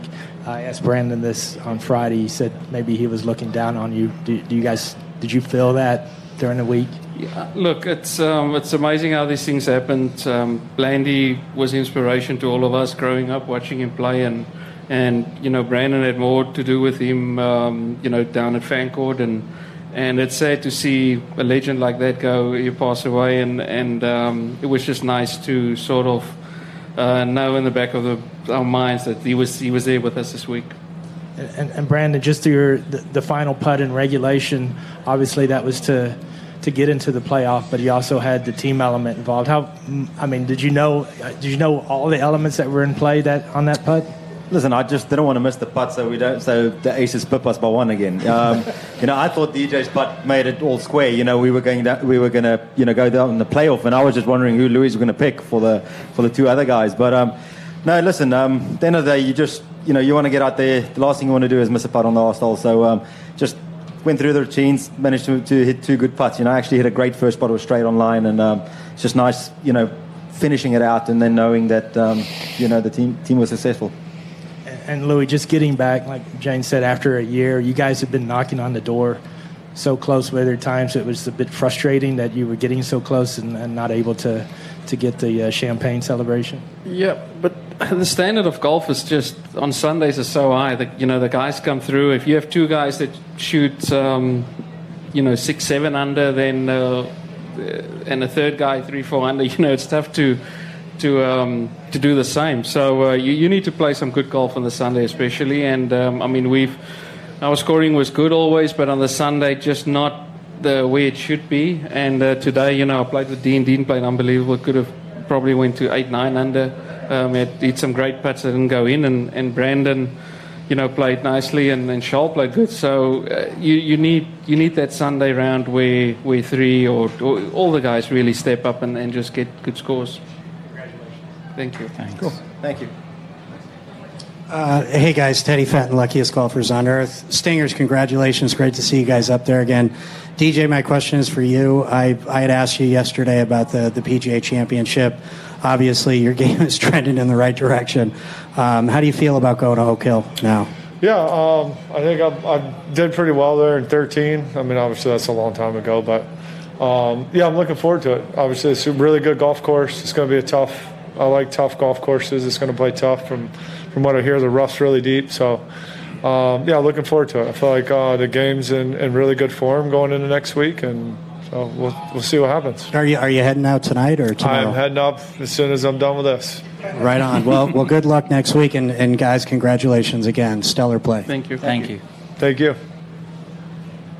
Hey, congratulations, guys! Great stuff. DJ, you, you had been putting so well this week. You missed a few short putts there at the start of the uh, back nine. Did you tell yourself anything to to re kind of set yourself and get back on track?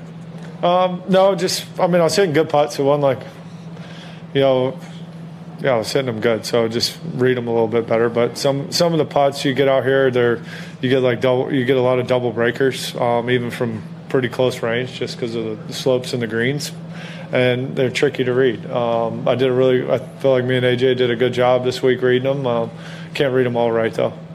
And Louis, as the team captain, go through and kind of rank your guys on who you think will party the hardest tonight versus who will party the least. That's going to be a tight contest. I don't know. I think it's going to be evenly. Um, I think Dean might beat this all tonight. This is my first one, so I'm gonna fucking celebrate it. Absolutely. Absolutely. If I didn't have the PGA next week, I'd celebrate with you. I'm playing too, bro, but you know it's okay. That's right, you are. Yeah. I mean, well, take it easy. Don't worry, you won't see me tomorrow, bro. I'm not going to see you in the morning out at the golf course. no, maybe late afternoon. This is before DJ and Branden. There were two guys who shot 61 today. And Branden, of course, you know what that feels like. How aware are you guys of what other players are doing on a day like this? I'm just happy he bogeyed one of his last holes. He didn't take the record. Um, but yeah, it, it happens. You know, um, I think the, the good thing was, you know, DJ was two ahead. I was a few ahead of Bubba. Um, that was kind of who I was who I was worried about the whole day. Um, obviously, you're going to get those guys like Cam that, that went lights out, and it's going to happen. You know, the, the class of players out here has, has just grown and grown, and there's some some great scores to be played and, and going up there. But um, you know, when we see them great making birdies, you know, you know what you have to do, and um, you know, manage. Just happy that both of us managed to um, you know make the things count when we had to. This is a question for all of you guys, but DJ, I'll start with you. The crowds look great out there, especially day one and day two. Would you guys like to see Oklahoma have another LIV event? And what were your overall thoughts of the fan support this week?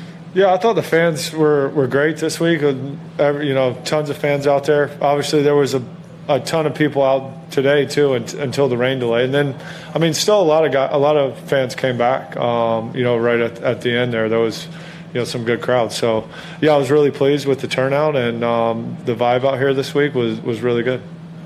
And then what about you guys, Stingers? Uh, yeah, I reiterate what DJ said. Um, I think the fans were awesome, and I think um, Oklahoma and Tulsa are starved of great golf, and I think we brought that this week. So I'm hoping to come back, and I think we'd like to come back to the same golf course, right? So we can defend this crown. And then DJ mentioned you played Oak Hill in 2013. Have you been up there this year for any preparation, or Dean? Have you been up there? I know you both are playing next week. I haven't seen it, so um, gotcha. I'm going to go on DJ saying the rough is a bit long. So yeah, well, no, well, the only reason I know is because Patrick P. Reed went up. Um, I think he was up there Friday, Saturday, Sunday. Okay. Well, good luck next week, guys. Thank you. Thanks, guys. Just for DJ, real quick, just uh, the ending there was uh, obviously a really cool way to end it in a three-person playoff going into the grandstands. You all guys had putts almost from the same spot. Can you kind of describe the moment from your perspective? Yeah, I mean, obviously you're in a playoff. But, you know, tons of fans. Everybody's around your team. You know, all, all the other guys are, are sitting there watching. Um, so, you know, it, it's a big moment, and it's one that you know we all obviously were trying to take advantage of. Um, I was just lucky enough to roll it in. And then Branden, for you, uh, can I get your take on what you thought as Tulsa as a host and Oklahoma as a host for this tournament? Yeah, it was great. Um, you know, last time we were here for the PJ um, last year was amazing. Um, you know, this week has been great. I think it's, in my eyes, it's definitely been the the biggest fan turnaround in um, turnout in, in the states that we've had. Um, it was awesome. You know, yesterday was amazing. Today was good, like DJ said, until the weather came in. But all in all, you know, the guys sticked around right to the end, and um, you know that's what makes events like this special. Hey, you Thank guys you. gotta catch a plane, and these guys gotta go celebrate. Thank you guys. And that was the voice of Dustin Johnson, your individual champion at LIV Tulsa at Cedar Ridge, and also the voices of Team Stinger GC, which is comprised of Captain Louis Oosthuizen, Dean Burmester, Charl Schwartzel, and obviously Branden Grace. Great stuff from them. You heard in that press conference that Dean Burmester and Dustin Johnson are headed up to New York to play in the PGA Championship at Oak Hill. They're getting on a flight tonight and will be there tomorrow. 18 of the LIV players will be in the PGA Championship this week at Oak Hill. Uh, it's time to hit a break here on the 73rd Hole podcast, the official podcast of Golf Oklahoma. If you're not getting all of your local golf news from Golf Oklahoma and the great people, Ken MacLeod, Chris Swafford, who are doing a great job up here in Tulsa, then I don't know what you're doing because this is the perfect time of year, not only with LIV Tulsa going on, we also had an Oklahoman with a great finish at the Byron Nelson this week. We're actually going to talk about that after the break, but I know there were great stories on Golf Oklahoma about that. And we have regionals coming up this week that we are going to recap on our next podcast coming up later in the week. Probably on Tuesday, we'll do a regionals recap through the first two rounds, and then we will preview the PGA Championship on our next podcast. So definitely make sure to go hit that subscribe button. It's the green button on Spotify and the purple button on Apple.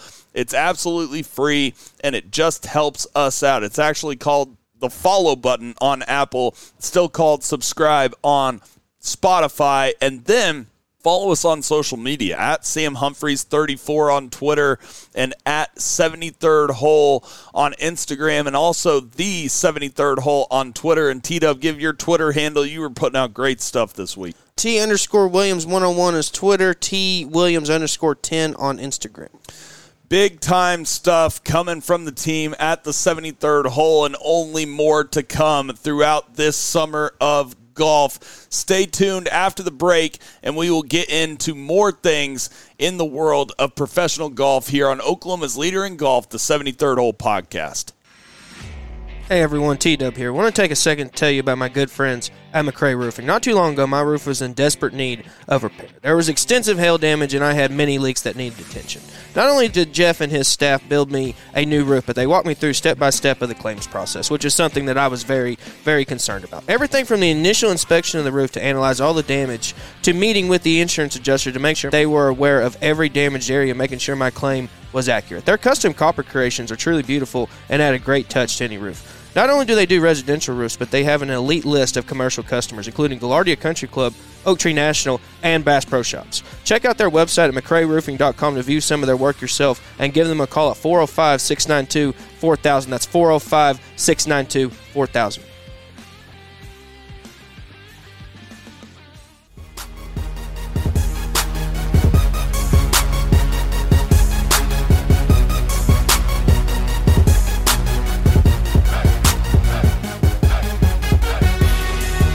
We are back here on the other side of the break here on the 73rd Hole Podcast, the official podcast of Golf Oklahoma. T Dub, before the break, I mentioned that an Oklahoman had a great week at the Byron Nelson on the PGA Tour down in Dallas. The AT&T Byron Nelson, at least it was for this year, AT&T is dropping their sponsorship with the Byron Nelson. Along Nelson. with a lot of other sponsors Yeah, well, on the PGA Tour. We'll, we'll get and we won't give it. And also, just real quick, real quick before we go, Our, the, the whole Raytheon thing, them not giving them a sponsor. I don't know if you saw that. I am verbally a proud Raytheon stockholder, so that kind of pisses me off that they didn't give them a sponsorship. I just want to throw that out there. There you go. Pisses T Dub off. I know nothing about any of that, but all I know is that this week it was a non elevated event on the PGA Tour. Our man Austin Eckroat did have a hell of a week, but the, the real field, the best field in golf, was up in Tulsa, and 20% of the ticket sales for LIV Tulsa did come from the state of Texas, which is interesting considering how big of a mainstay that the Byron Nelson has been for so many years. I think part of that is one of the reasons why AT&T did decide to leave. But T-Dub, let's dive into the golf because they did have a heck of a golf tournament, even though it was one of those shootouts again at TPC Craig Ranch, which is the easiest course in professional golf. Uh, Jason Day back to his world number one form, T Dub, or maybe not quite back to that, but he has been playing great golf all year on the PGA Tour, wins the golf tournament at 23 under par, one shot over Si Woo Kim and the GOAT from Edmond North, the greatest player, in my opinion, at least most talented player to come out of Edmond North. Austin Eckroat shoots six under after sleeping on the lead in the final round. Could not be happier for Austin Eckroat and his family. Steve Eckroat, great people. Could not be happier for them. Scotty Scheffler shoots six under on the round, finishes at 20 under, tied for fifth, along with Tyrrell Hatton at 20 under. I skipped over C- CT Pan there, did finish solo fourth place for the golf tournament, but Jason Day getting the win at the Byron Nelson a little over a year after his mother passed away. It's interesting how golf just gives you those storylines, T Dub. And Jason Day, this has been something that I saw coming since, you know, a, a couple months ago when you just saw week in, week out, he's gaining a full shot on these fields, on the greens. He's one of the best putters in the world and continues to play consistent golf. It was just a matter of time before he was hoisting a trophy, T Dub. Jason Day in the winner's circle again for the first time in a long time.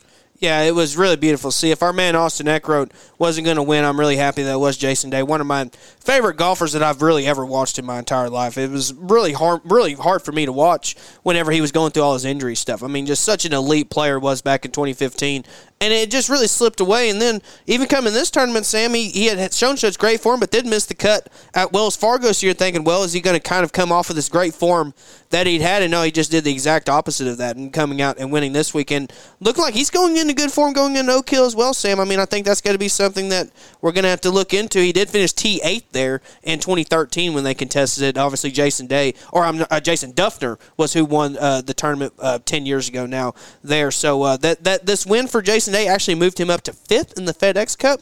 So that's pretty interesting. But even better for our man Austin Eckroat, move him up into 77th. So if he can just have a few more good tournaments in these next couple months, he can get himself in that top 70, Sam, which is even more crucial this year than it's ever been.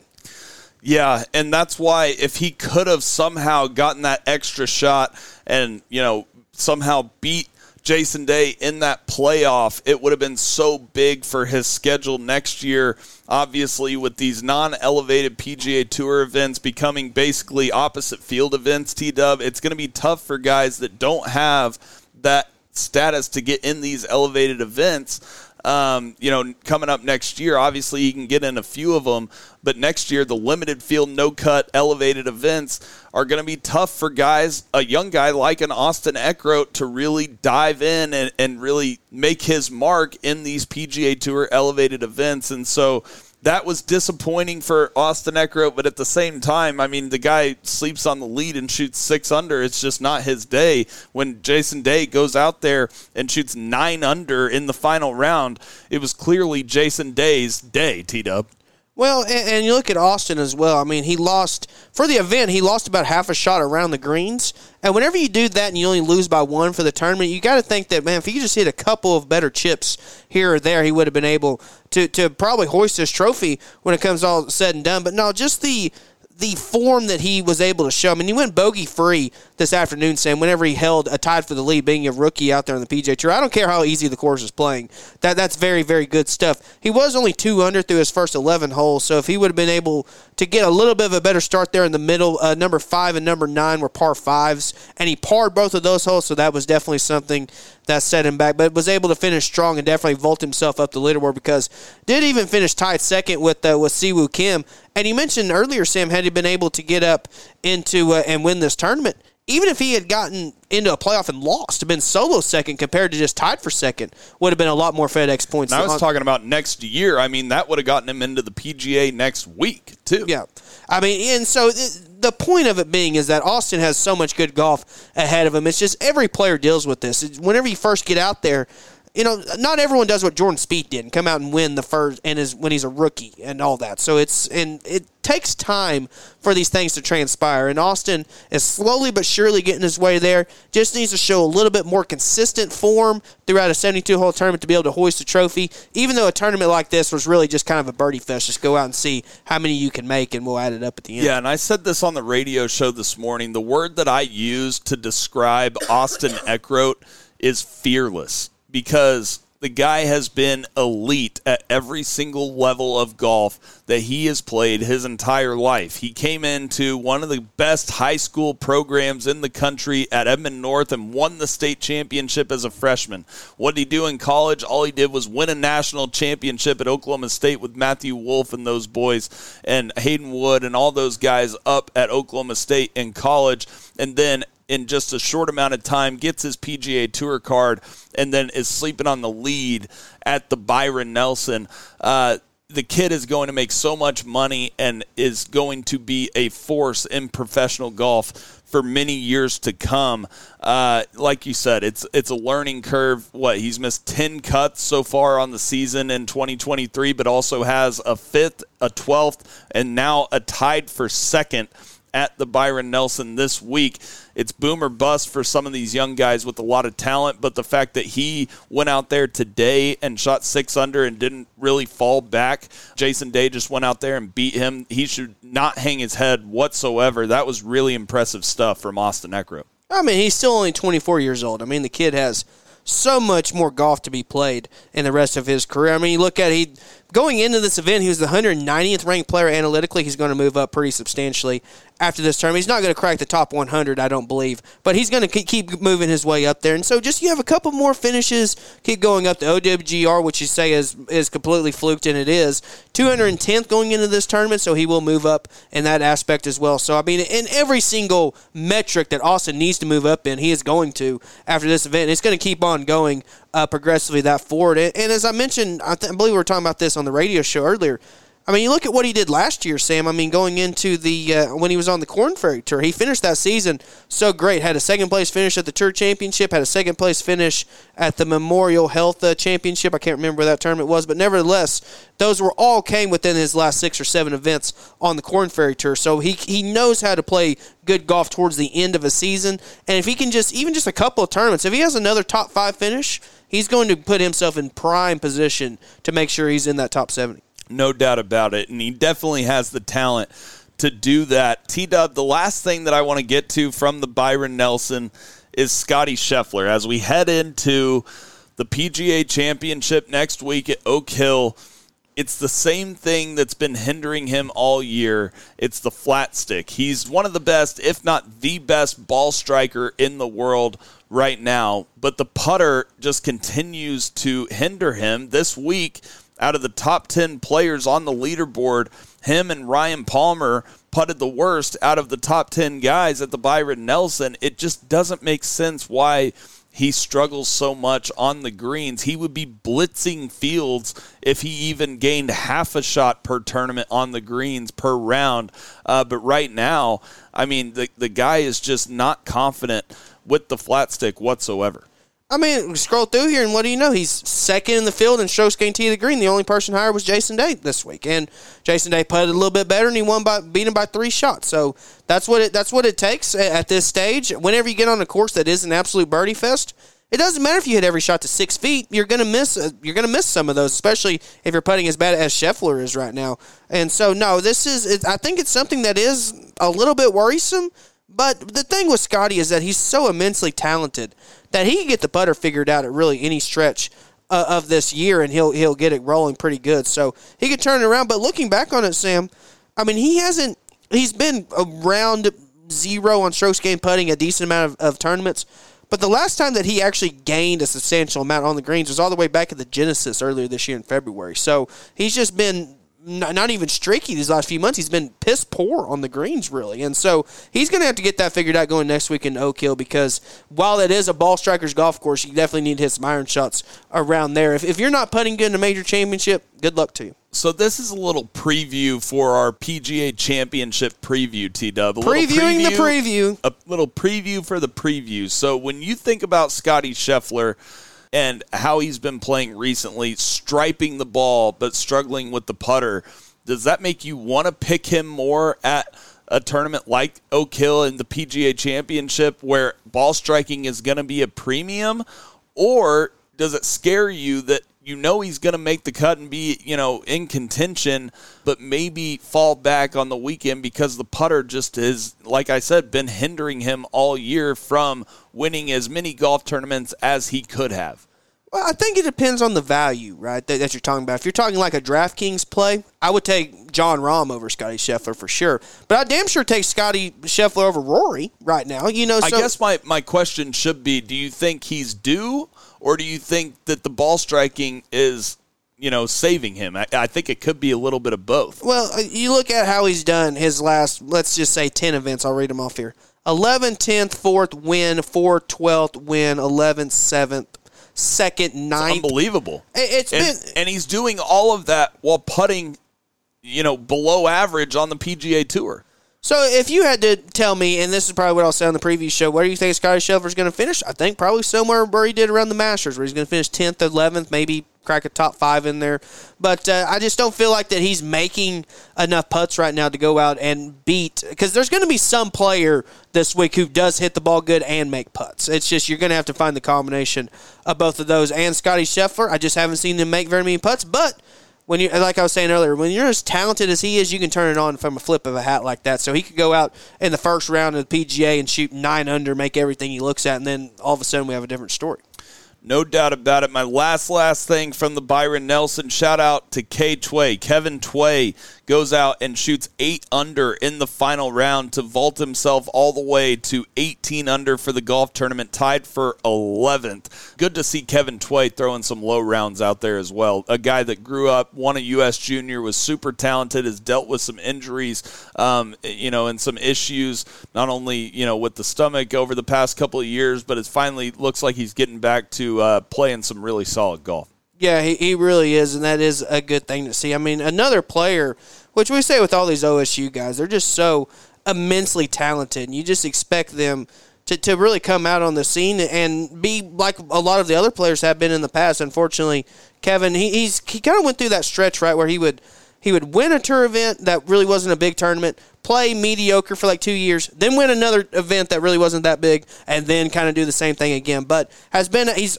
what's crazy is that he's still only 34 years old. I mean, it feels like he's been playing for. It feels like he's been on tour for 34 because years. he has. He's been on tour for like the last what, 15 years. And it's it's good to see him do that because he had missed what five cuts coming into this tournament. Had finished 38th in opposite field event. So the last time he made a cut in what was not an opposite field tournament was the Honda Classic where he finished 63rd. So he has desperately desperately been searching for some good golf. And ironically, one thing that's been Kevin's weakness is off the tee. He has not gained strokes on the tee going all the way back to the, the Players Championship this year where he missed the cut there, but at least hit the ball good off the tee. He is just his, his he's always been an extremely long player, but his accuracy has been atrocious this year. So maybe kind of do something like I heard Peter Uihlein talking about this, where you, you kind of not necessarily playing for fairways a lot of times. You're really just trying to hit as far down there as you can and just try to make sure you have angles in the flags. Maybe Kevin needs to start doing something like that because he, he can hit the ball so far and overpower these golf courses that uh, he needs to start taking advantage of that because the strokes gained off the tee for the play, Kyle player he is has not been up to his standard. And part of that has to do with confidence. You know better than anybody, T Dub, that when you're not healthy, you're not able to gain confidence because you're not allowed or you're not able to practice as much as you might like on, on certain areas of your game. And Kevin Tway's finally healthy again. Like I said, uh, shoots eight under in the final round and finishes tied for 11th for the golf tournament.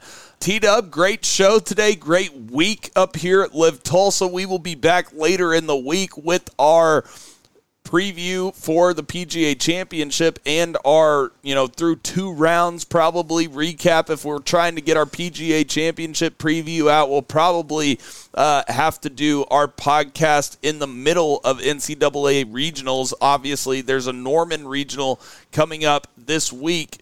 Uh, what is that? Monday, Tuesday, Wednesday, right? This week. It's coming up tomorrow, Tuesday, and Wednesday down in Norman. Definitely go support Ryan Hybl and those boys down there. They're playing some great golf, probably the hottest team in the country right now.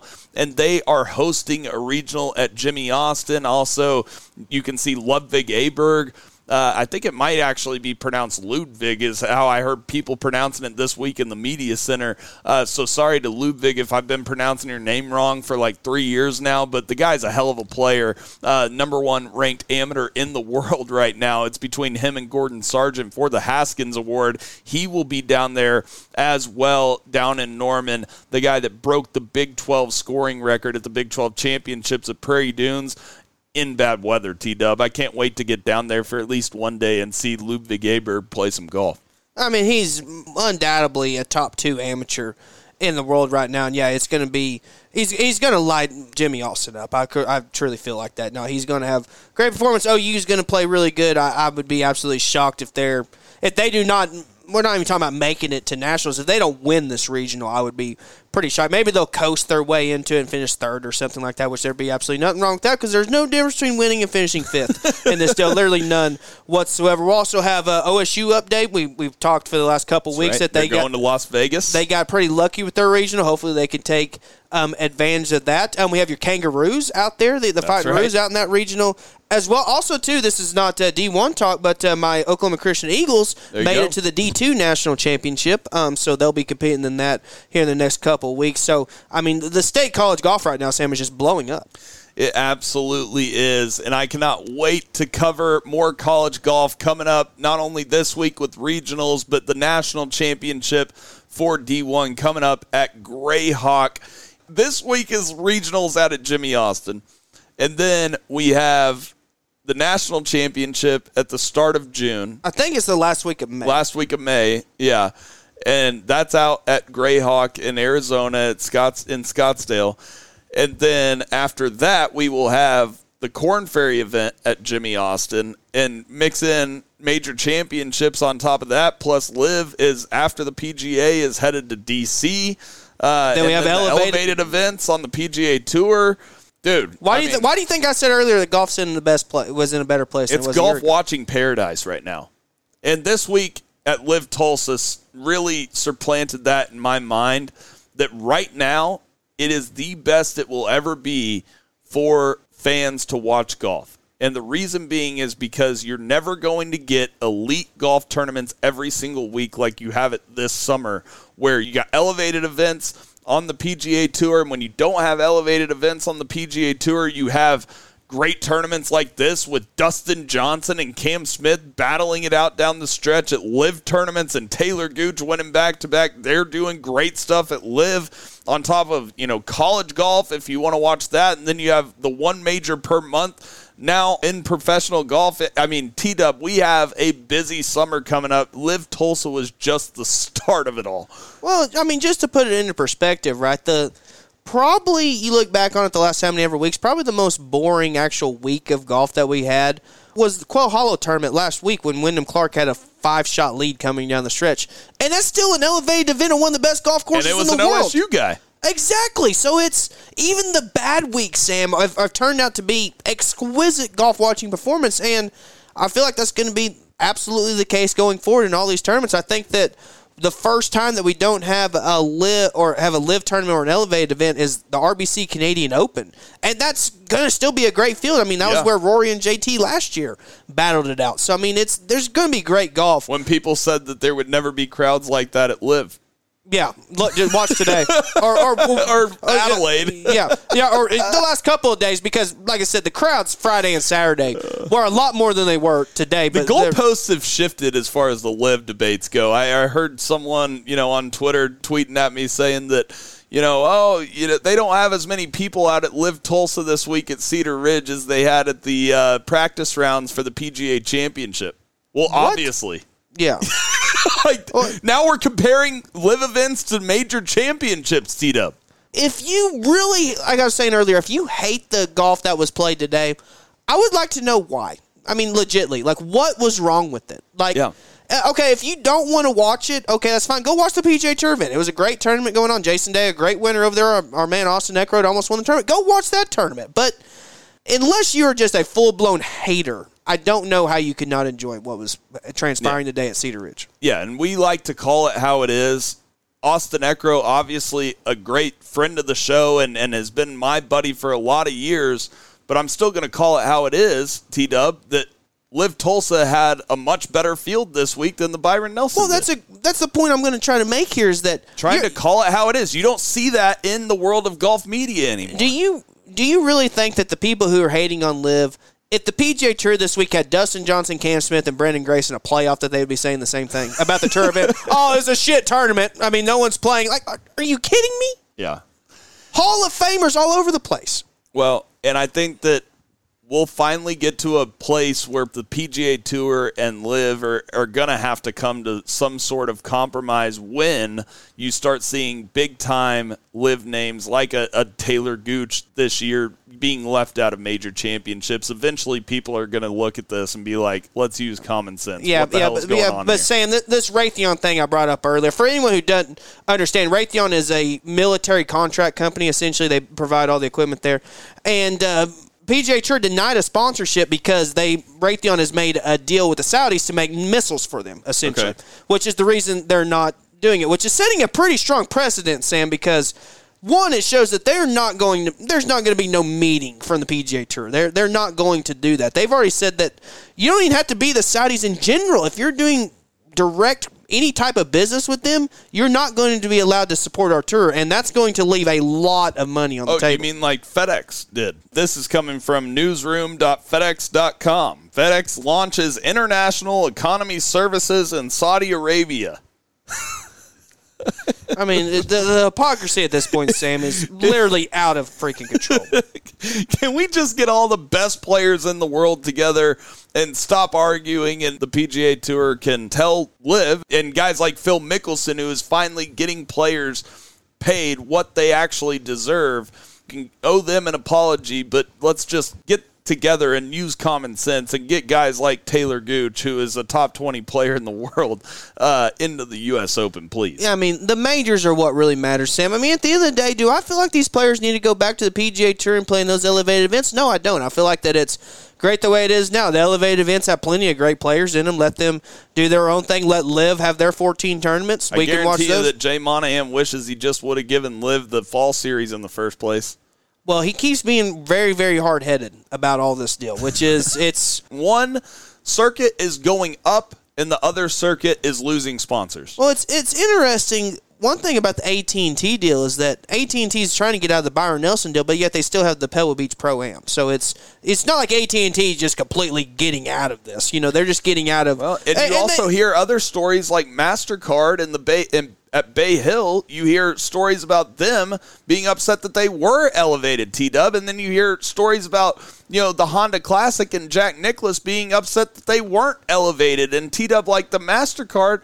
Uh, you know, Bay Hill tournament, they were upset that they had to pay that purse that they didn't sign up to pay in the first place. And guess what? The PGA Tour is probably paying for part of that purse out of pocket, T Dub. Well, then you have, as you mentioned earlier, the Honda Classic. The Honda Classic's not coming back. Dell Technologies Match Play not coming back. Um, apparently, there was some ruming. I haven't confirmed this, but I was reading through and reading it that uh, that Porsche is dropping a, a sponsorship for the European Open. That was a pretty big tournament that they had. So we haven't even started on the DP World Tour banning these LIV players. Well, I asked. and fining these LIV players. It, it keeps blowing my mind how how ridiculous that it's gotten. Think about that.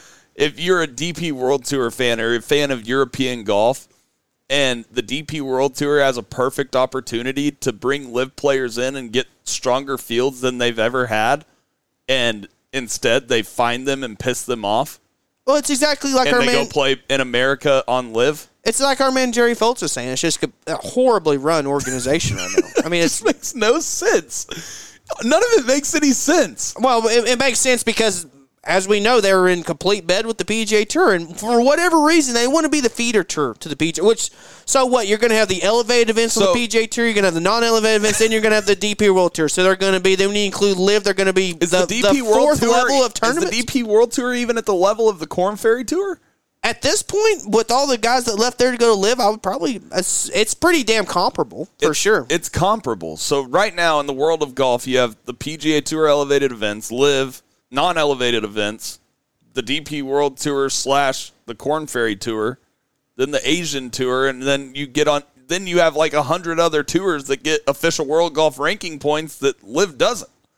And we were out there in person. It's no exhibition out there. I just watched Dustin Johnson battle Cam Smith in a playoff. That was no exhibition out there. That had big time tournament vibes to it, and the level of play was elite. And what this all boils down to is is that I do not want the biggest tournaments in the world to become watered down. And unfortunately, with Taylor Gooch not in the U.S. Open currently, that is definitely happening. I'm very, very worried that we're not going to have the best uh, U.S. and European team at the Ryder Cup because of, of some stubbornness. I mean, you're telling me if Dustin Johnson's playing like he is now, he shouldn't be on that Ryder Cup team? It's like I mean, TG said when he was on with us on the podcast. Who's going to be the next Ryder Cup captain for Europe?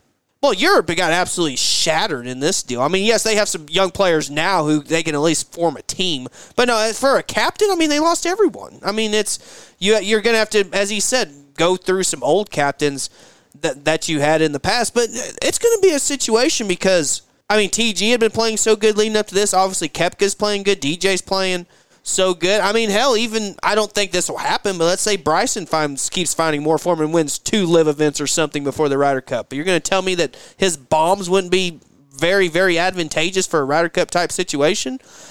There's going to be a lot of questions to be had because You didn't mention Captain America.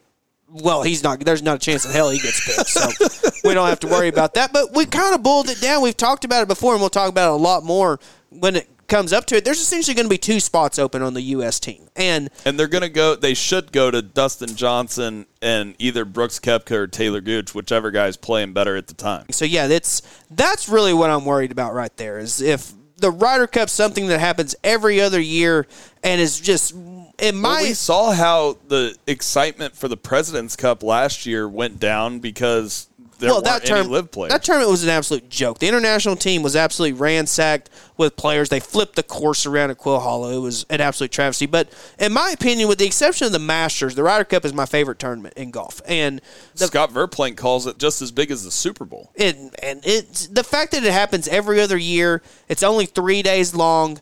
It's one of the few times where you can actively boo players and that no one cares because that's what you're supposed to do. That's the whole thing about playing on home soil.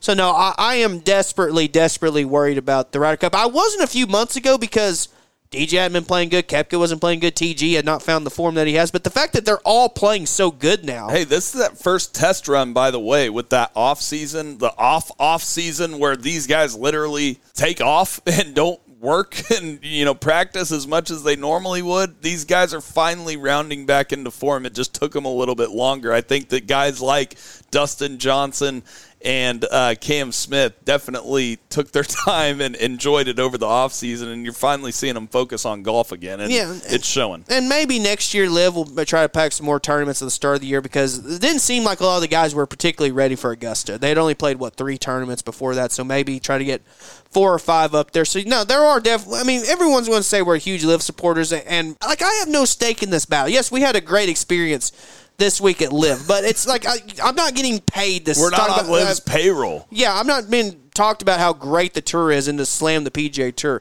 I just love golf, and that is what this week showed, and it was great for our state, Sam. That is what people don't realize. You want to talk about where the money comes from? Well, you rather have corrupt people have all the money, or would you rather have our community have some of it? I mean, you can talk about 27 sponsors for the PGA Tour. You could go into all sorts of stuff if you want to play that game. The thing that I know is that I saw elite golf this week at LIV Tulsa, and I also enjoyed watching the Byron Nelson this week. These tours can coexist. There just has to be some cooler heads prevail as far as the official world golf ranking thing so we can give LIV players the LIV players that deserve it into major championships T Dub and once we do that all will be well and good. And it'll happen eventually because there's smart people on both sides. Uh, you know I think there are smart people like a Jon Rahm on the PGA Tour side and there's very smart people like a Charles Howell on the LIV side. Eventually the people with common sense are going to get together and say we need this is the end of this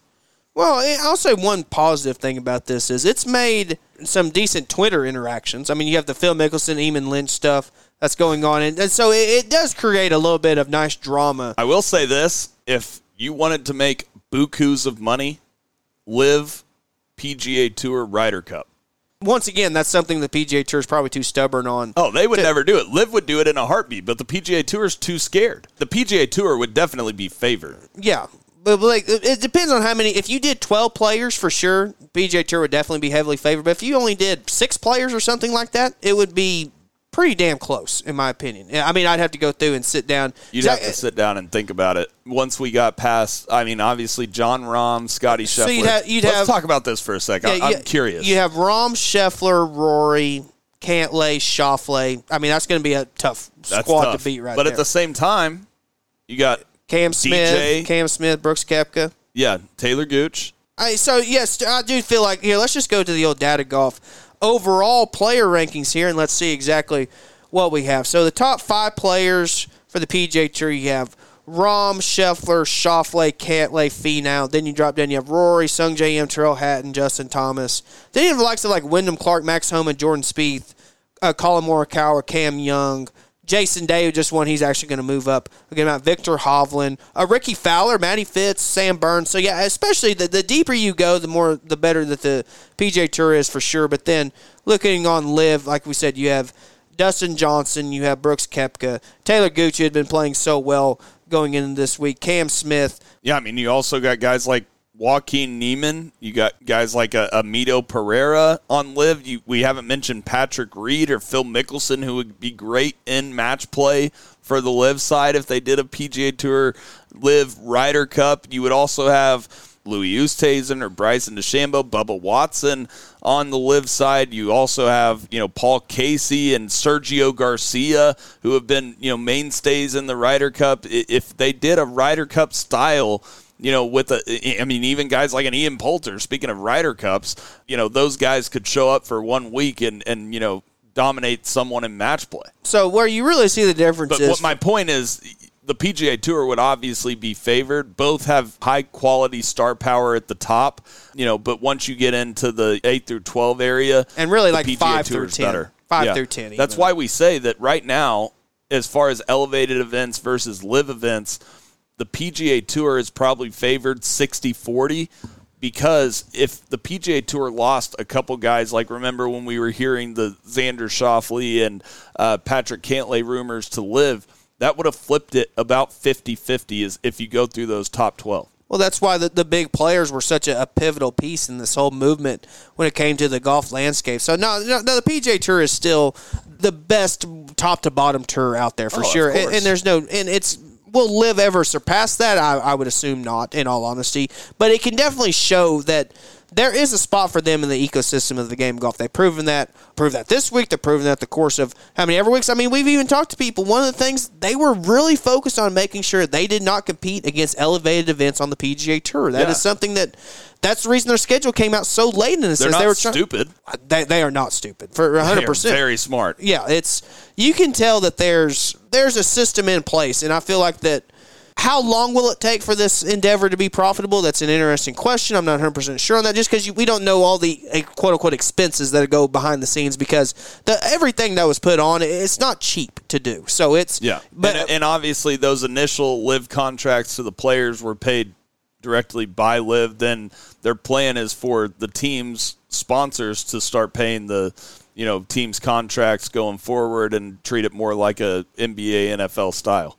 And then you have the aspect of what's going to happen after this LIV season's done. Are we going to have any more players come over from the PJ Greg Tour? Norman Could- said that people are lining up. Could we have uh, could we have maybe a, a Chacarra type situation? Maybe one of these top five guys in the What PGA if a Tour. You Sargent chose LIV? Wouldn't shock me one bit, dude. Do I think it'll happen? No, but it, it would it wouldn't be uh, completely They threw a shocking. bag at him. And the whole thing is too. After seeing the player experience this week, I like I get the whole thing of what the, the landscape of it now, not being able to get major tell you what. championships would scare players off. But if you just look at what you actually have to do to play, you play 14 times a year. You're going to make buku's amounts of money. You get to be in the team atmosphere. You don't have to play three rounds. If they ever do get world ranking points, I see no reason why guys wouldn't what, come over here. This If I was a Gordon Sargent right now and they were offering me some ridiculous contract like 250 million and I would be taking the money and taking the bet on the fact that eventually they're going to get the major championship thing figured out and capitalize on this opportunity that I have all the leverage right now that I might not have in 5 years. Well, I mean, if they 250 million, I don't think there's a chance in hell that that, that no, would happen. Think about it though. If if LIV right now, they might have to pay someone a top ranked, like a can't miss guy, like a Gordon Sargent or a Ludwig Aberg. They might have to pay something like that because the player is going to say, "Well, think about all the major championships I'm going to miss out on, you know, right now." Because that's what I'm talking about with the leverage. But once they get things figured out with the major championships here in a few years, I think that obviously LIV isn't going to have to pay as much for these players. Well, I think one thing that will probably hurt the chances of getting one of the one of those young players is that I feel like a good incentive would be to tell them you could turn one of these amateurs, maybe not necessarily make them a captain, but you could give them a, a decent stake in one of the teams, right? But the problem is that the captains for these teams have really already been set going forward, and I don't expect those to change. And they You- have equity in the teams. and and you could see a situation where, like we were talking about earlier, maybe they add some more teams. Then you could make Gordon Sargent the captain of a team. I mean, I think that would be a pretty cool thing for him. But no, it's and t- especially at this point, Sam, with the with the scaredness of not being able to compete in the majors going forward, it's scaring a lot of these young players away. And until they get that fixed, it's maybe the main reason. Well, it's the second main reason behind the, the TV contract as to why uh, the PGA Tour wants LIV out of the OWGR. But it's probably the second reason because, like I said, with everything I saw this week. I see no reason if you did have a chance to earn world ranking points and get into majors while playing on the LIV. There's no reason not to come to this tour. That's exactly right. I asked Eugenio Lopez Chacarra earlier on this week, T Dub. I said, Do you think that you will see more top ranked amateurs in the world like yourself go straight to LIV and never stop at the PGA Tour or the Korn Ferry Tour? And he said, Yeah, basically, why wouldn't you? And he said that it's not about the money, it's about the experience. And he talked about being on the team and learning so much from his second father, he called him, Sergio Garcia, and being able to have that camaraderie that they have on LIV. T Dub, I, I think that LIV is in a very good place right now, and I feel like the PGA Tour has screwed up some things. But man, after being at a LIV event for the first time in person, I could not have been more impressed. They exceeded my expectations, and I had very high expectations. LIV Tulsa should be proud. Like I said, everybody from Benji and Jane and, and Marine, all the great people at LIV, they should be proud for the tournament they put on.